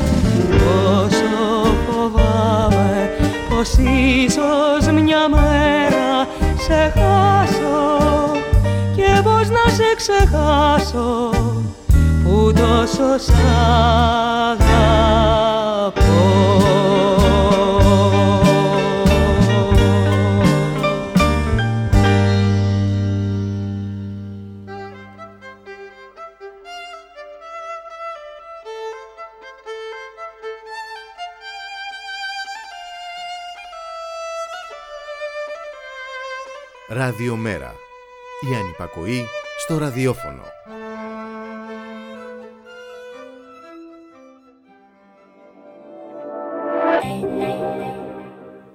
Αυτές τις μέρες όμως δεν είχαμε μόνο δυσάρεστες ειδήσεις, είχαμε και μια πολύ ευχαριστή είδηση. Είχαμε ανακατάληψη της Ρόζα Νέρα, 9 μήνες μετά την εισβολή στα ΜΑΤ. Ο λόφος Καστέλης στα Χανιά ξαναπέρασε στα χέρια της κοινωνίας. Να καλωσορίσουμε τον καλό συνάδελφο Μάριο Διονέλη. Μάριε, καλό μεσημέρι. Καλό μεσημέρι από την Κρήτη Μπούλικα. Καλό, καλό μεσημέρι στους ακροατές του Ραδιομέρα. Από την Κρήτη λοιπόν αυτή η ωραία ε, είδηση έτσι, για ανακατάληψη λοιπόν ε, της Ρόζα Νέρα και να πούμε δύο λόγια γι' αυτό Μάριε, να πούμε... Κοίταξε, ναι. ναι. Είναι μια καλή είδηση και δεν διστάζουμε καθόλου να πάρουμε θέση ασχέτως από το αν είσαι υπέρ ή κατά της αναρχικής ιδεολογίας ε, γιατί ξέρεις εδώ έχουν τεθεί και κάποια τέτοια ζητήματα. Μάλιστα. Το γεγονός έχει ξεπεράσει. Δεν μιλάμε πια για μια αντιπαράθεση μεταξύ αναρχικών και αστυνομίας. Είναι πια κάτι πιο βασί. Ειδικά σε αυτή την κατάληψη, ειδικά στη Ροζανέρα που είναι από τις μακροβιότερες στην Ελλάδα, τις πιο δραστήριες, με εξαιρετικές δράσεις, με πολύ σημαντική παρέμβαση στα κοινωνικά ζητήματα της Κρήτης ολόκληρης θα σου έλεγα. Εκεί ε, έχουν φιλοξενηθεί καραβιές ε, μεταναστών όταν όλη η αυτοδιοίκηση, όλοι οι φορείς σήκωναν τα χέρια ψηλά ε, η αλληλεγγύη και τα παραδείγματα των παιδιών της Ρόζα Μέρα νομίζω ότι είναι, δεν, χρειάζονται εμένα για να περιγράψω, δεν μπορώ να περιγράψω μέσα σε μια σύντομη σύνδεση όλα αυτά τα 16 χρόνια που ήταν εκεί η Ρόζα Νέρα και το τι σημαίνει για την τοπική κοινωνία. Αλλά εγώ σου λεω ακόμα και αν φύγεις από αυτό, αν φύγεις από ότι να μην είσαι με τους αναρχικούς, δεν μπορεί να μην είσαι με την υπεράσπιση του δημόσιου χώρου. Του δημόσιου Γιατί χώρου, από βέβαια. Εκεί και μετά, από εκεί και μετά τέθηκε ένα θέμα που δεν έχει να κάνει με την υπεράσπιση της κατάληψης ως συλλογικότητα που βάζει και κάποια ιδεολογικά χαρακτηριστικά.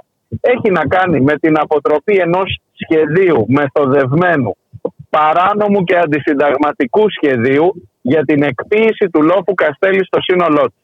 Όταν μιλάμε για το λόφο Καστέλη, μιλάμε για το μπαλκόνι των Χανίων, για το χώρο που βρίσκεται πάνω από το Γιαλί Τζαμί, πάνω από το Ενετικό λιμάνι, ένα από τα σημαντικότερα τοπόσημα της πόλης και ένα, ένα χώρο που πραγματικά αποτελεί ύβρι ακόμα και η σκέψη να τον κάνεις ξενοδοχείο, γιατί περί αυτού πρόκειται. Μάλιστα. Ο χώρος ανήκει στο Πολυτεχνείο Κρήτη. Το Πολυτεχνείο Κρήτη έχει ήδη μετακομίσει στο ακροτήρι, στο κάμπους του Πολυτεχνείου και τα κτίρια, τα τρία κτίρια της μεραρχίας των στρατώνων και των φυλακών από την παλιά εγκατάσταση της στρατιωτική που υπήρχε εκεί είναι πλέον στην ιδιοκτησία του, δορισμένα από το Υπουργείο Παιδείας όταν φτιαχνόταν το Πολυτεχνείο και αυτό έχει πολύ μεγάλη σημασία γιατί εφόσον είναι δωρεά δεν μπορούν να χρησιμοποιηθούν για άλλη χρήση. Γι' αυτό σου είπα αντισυνταγματικής προσπάθειας για να γίνει ξενοδοχείο. Και ο κύριος Διγαλάκης, ο οποίος ήταν πρίτανης του Πολυτεχνείου Κρήτης στην περίοδο της Πριτανίας του, έβαλε μπροστά το σχέδιο για την ξενοδοχοποίηση. Καθόλου τυχαίο ότι και ο ίδιος ήταν ιδιοκτήτης οικογενειακών μονάδων ξενοδοχειακών. Α, μάλιστα. Ε, βρήκε μια εταιρεία, μια εταιρεία θολή. Τώρα σου κάνω ένα σύντομο. Ε, Όχι, ε, ρεζουμέ όλης χρειάζεται, αυτής της χρειάζεται ιστορίας. Μάρια για να ξέρουμε περί τίνος ακριβώς πρόκειται τώρα. Γιατί όπως είπες και εσύ, Αυτό, λοιπόν. ξεπερνάμε κατά πολύ τώρα την αντιπαράθεση αναρχίας και δεν ξέρω εγώ τι με... και Ακριβώς, τέτοια είδους ακριβώς. ζητήματα. Ναι. Σε αυτό λοιπόν το σχέδιο είχε αντιταχθεί η κοινωνία των Χανίων με πολύ συγκεκριμένο τρόπο, με βαριές υπογραφές ανθρώπων όπως η Μάρο Δούκα, η Ιωάννα Καριστιάνη από τα Χανιά, οι συγγραφές, οι γνωστές. Αλλά δεν χρειάζεται να είναι βαριά υπογραφή. Ήταν όλοι οι κάτοικοι της πόλης οι οποίοι έβλεπαν ότι αυτό το σχέδιο είναι αδιέξοδο.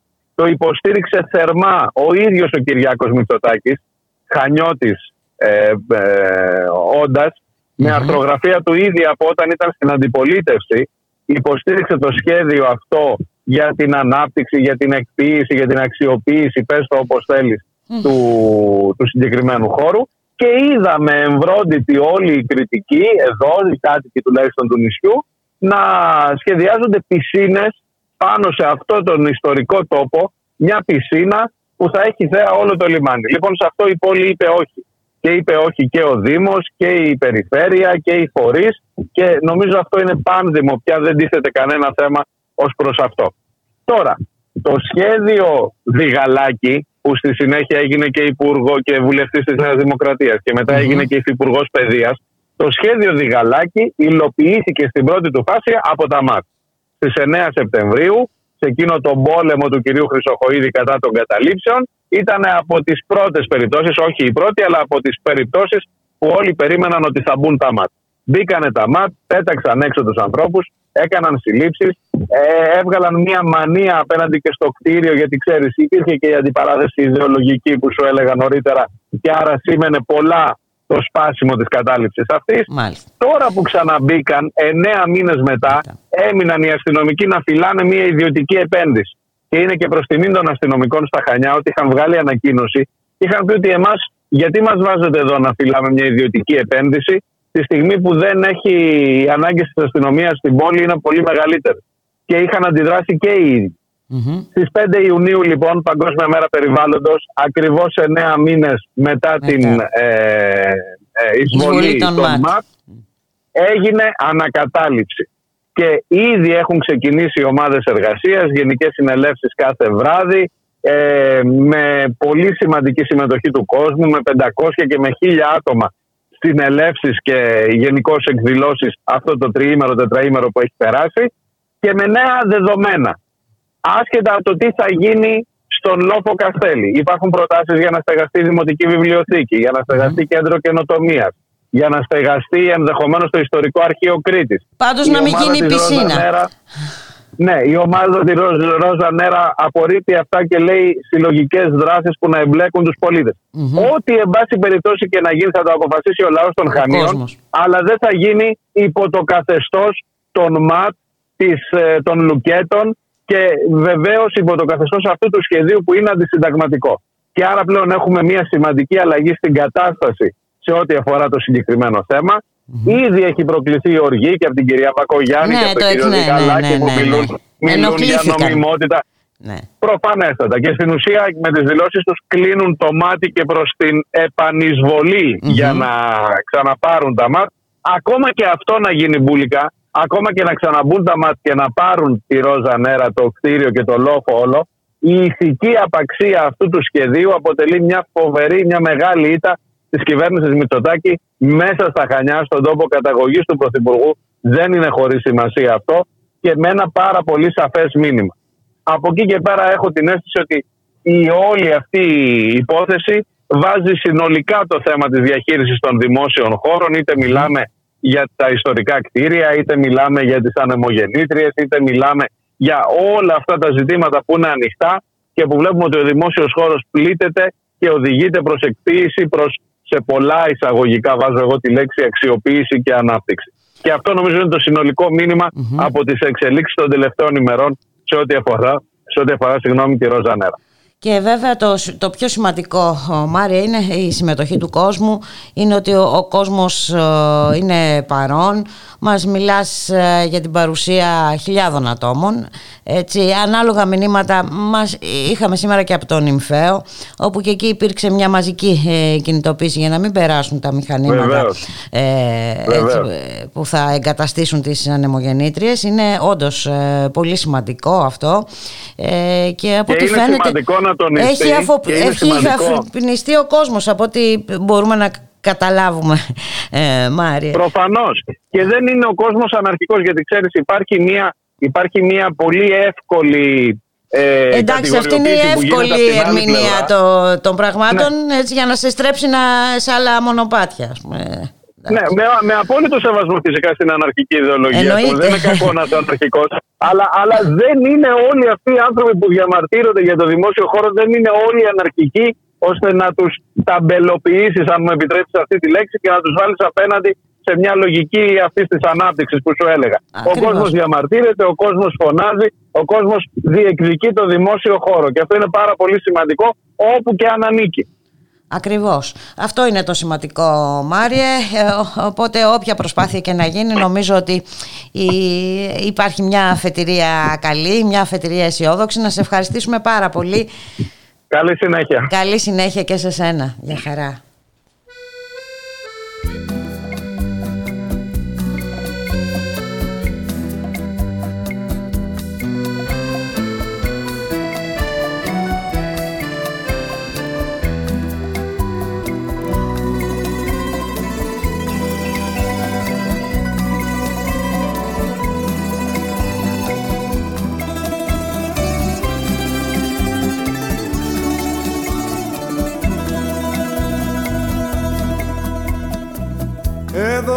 Μάθανε τα μάτια μας να κλαίνε που συνηθίσαμε σε καλπικούς καιρούς. Εδώ θα μείνουμε γιατί έχουμε και λέμε ένα φιλότιμο και λόγους σοβαρούς.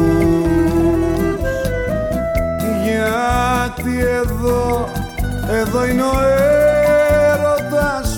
ξέρουμε εδώ κι οι πίκρες που μας θέλουν και τις θέλουμε. Εδώ κι εμείς για να έχει πάντα συντροφιά η εθνική μας μοναξιά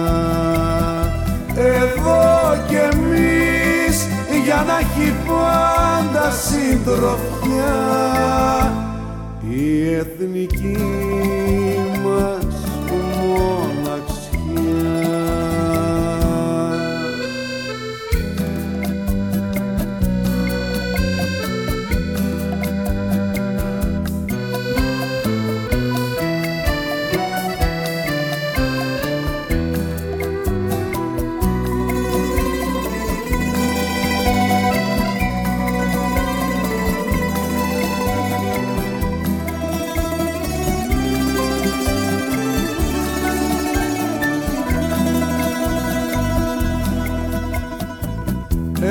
που μάθανε τα χρόνια μας να φταίνε. Κι όλοι οι γειτόνοι μας ζητάνε μερτικό Παίξε το τζόγο σου και βρήσε τους καημένες. Με λεξιλόγιο πολύ ελληνικό. Γιατί εδώ, εδώ είναι ο έρωτας που ξέρουμε. Εδώ κι οι πίκρες που μας θέλουν και τις θέλουμε. Εδώ κι εμείς για να έχει πάντα συντροφιά η εθνική μας μοναξιά. Εδώ κι εμείς για να έχει πάντα συντροφιά. Η εθνική μας μοναξιά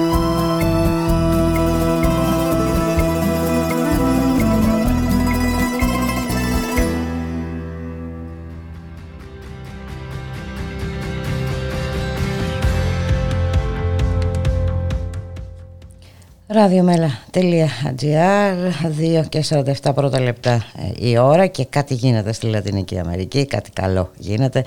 Να καλωσορίσουμε τον καλό συνάδελφο Μπάμπη Κοκόση, θα μας ξεναγήσει στο Περού και όχι μόνο. Καλό μεσημέρι Μπάμπη. Καλησπέρα, καλό μεσημέρι. Πούλικα, καλό μεσημέρι και στους ε, ακροατές. Ε, ναι, πράγματι είχαμε εκλογές στο Περού. Ε, Έχουμε εκλογικό θρίλερ, ε, θα λέγαμε.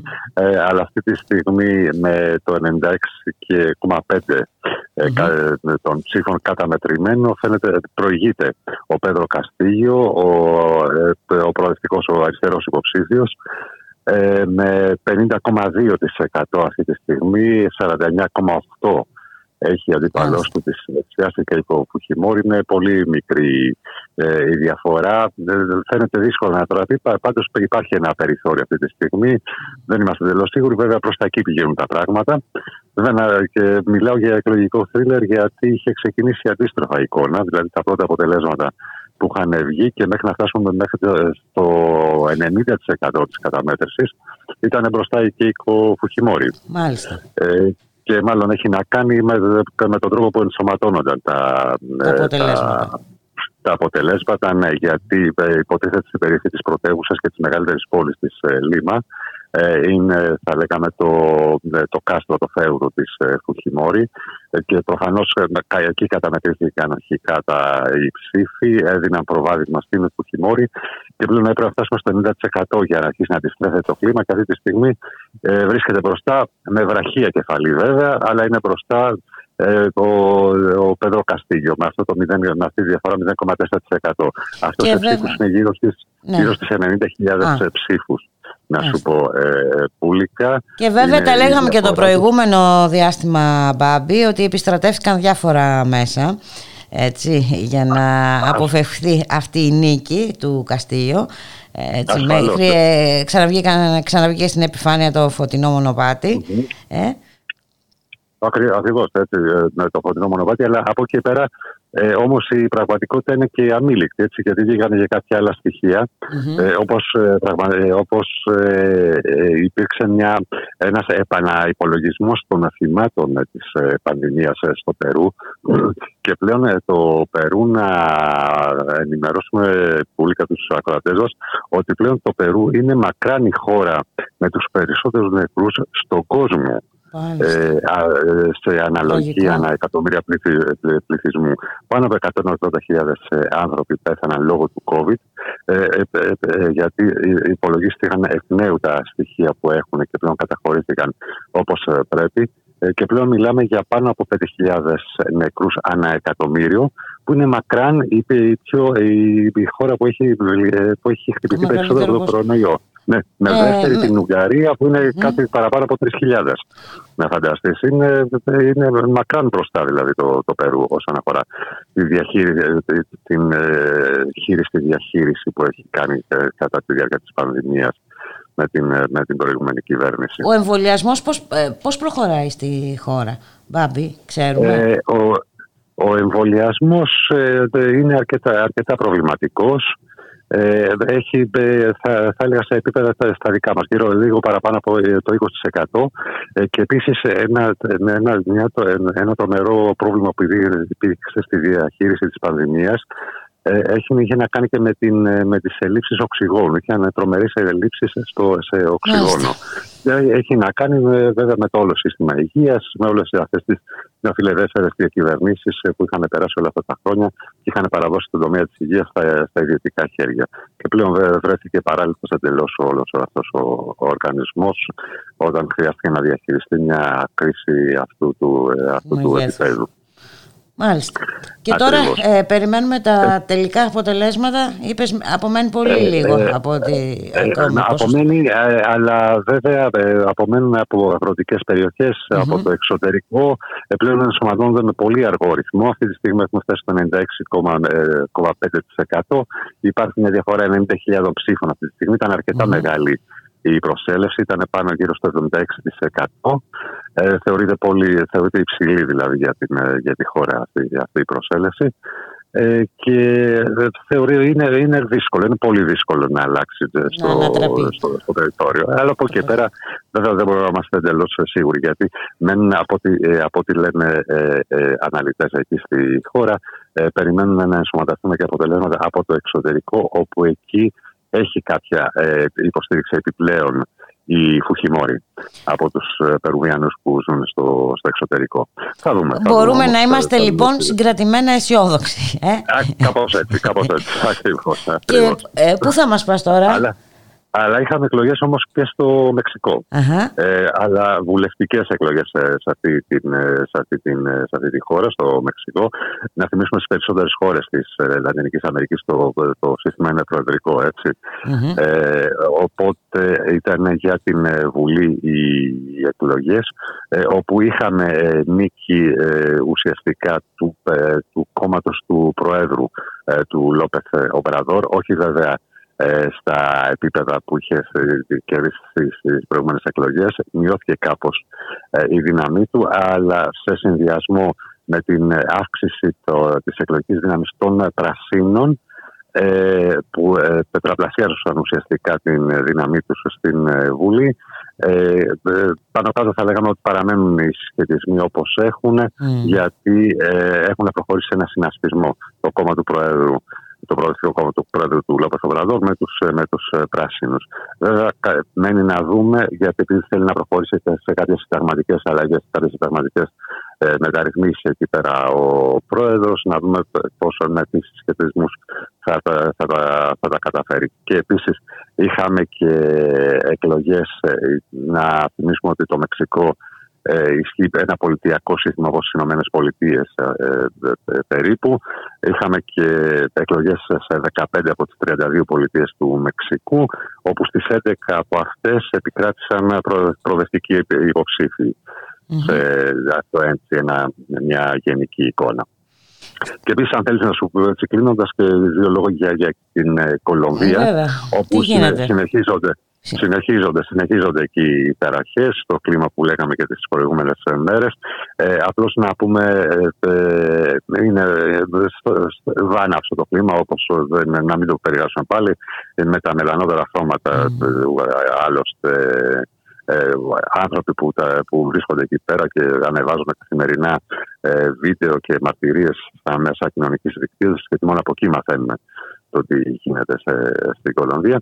Ε, από εκεί πέρα να πούμε ότι η Επιτροπή ε, Διαλόγου που έχει συσταθεί από τους ε, απεργούς, που υπάρχει μια απεργία διαρκείας εκεί έτσι, από τις 28 Απριλίου, ε, σταμάτησε το διάλογο με την κυβέρνηση, θεωρώντας ότι η κυβέρνηση απλά προσχηματικά κάθεται στο τραπέζι, δεν έχει διάθεση ε, να κάνει καμία ε, ουσιαστική, συζήτηση. Οπότε αποχώρησε από, τις, ε, από το τραπέζι των διαπραγματεύσων. Επίσης να πούμε ότι ε, φτάνουν κάποιες επιτροπές, διεθνείς επιτροπές για να μπορέσουν και, και αυτές από την πλευρά τους να διαμορφώσουν κάποια άποψη, να ενημερώσουν και την παγκόσμια κοινή γνώμη. Δεν τους έχει επιτραπεί η είσοδος στην χώρα. Φτάσανε στο αεροδρόμιο. Ε, κάποιοι τους στείλανε πίσω. Κάποιοι βρίσκονται ακόμα εγκλωβισμένοι εκεί στο αεροδρόμιο της πρωτεύουσας της ε, Μποκοτά. Μάλιστα. Και επίσης ε, να πούμε ότι γίνανε γνωστό τώρα τις ε, τελευταίες ε, μέρες, ε, μία- μία-δύο μέρες, ε, και κάποιες ε, περίεργες, κάποιες εγκληματικές κινήσεις πέρα από το μέτωπο των ε, διαδηλώσεων και το, κατά της ε, κυβέρνησης και της κυβερνητικής πολιτικής ε, στα, στις ε, ζούγκλες της ε, Κολομβίας, ε, σε ορεινά δυσπρόσιτα μέρη, ε, όπου υπερ- υπήρξαν ε, βίες μετακινήσεις ε, πληθυσμών, ε, χωριών ολόκληρων, ε, παραστρατιωτικοί βρίσκοντας ε, ευκαιρία μέσα σε όλη αυτή την αναμπούλα που υπάρχει ε, έχουν προχωρήσει, προχωρούν σε βίες μετακινήσεις πληθυσμών. Είναι, αυτά είναι πράγματα που ε, δυστυχώς έχουν ε, σημειωθεί κατ' επανάληψη σε αυτή τη χώρα ε, καταλαμβάνοντας περιοχές και αν, ε, για καλλιέργεια ε, κόκκας, ε, ξέρεις, από, τις, από τα καρτέλ των ε, ναρκωτικών εκεί πέρα. Είναι κάτι, ε, ε, ένα παράλληλο δράμα δηλαδή που εξελίσσεται εκεί πέρα. Όντως, με το- όπως το είπες, ε, παράλληλο δράμα για το οποίο τίποτα δεν ακούμε έτσι στα, και δεν βλέπουμε στα συστημικά μέσα ενημέρωσης. Έτσι, έτσι ακριβώς. Ε, πόσο μάλλον να, να βοηθηθούμε να βγάλουμε και κάποιο συμπέρασμα. Να σε Αλλά ευχαριστήσουμε. πάντα, Ναι. πάντα είναι καλό να έχουμε μια εικόνα το τι γίνεται εκεί πέρα να είμαστε, και να είμαστε ε, να, να ξέρουμε δηλαδή και να, να μπορούμε συνειδητά να, να αντιμετωπίζουμε και να έχουμε άποψη δηλαδή για το τι συμβαίνει σε κάθε γωνιά του πλανήτη. Έτσι. Να σε ευχαριστήσουμε πάρα πολύ, Μπάμπη Κοκόση, που μας βοηθάς σε αυτό. Να είσαι καλά. Καλό απόγευμα. Ε, Επίσης, καλή συνέχεια, καλά απόγευμα. Γεια χαρά.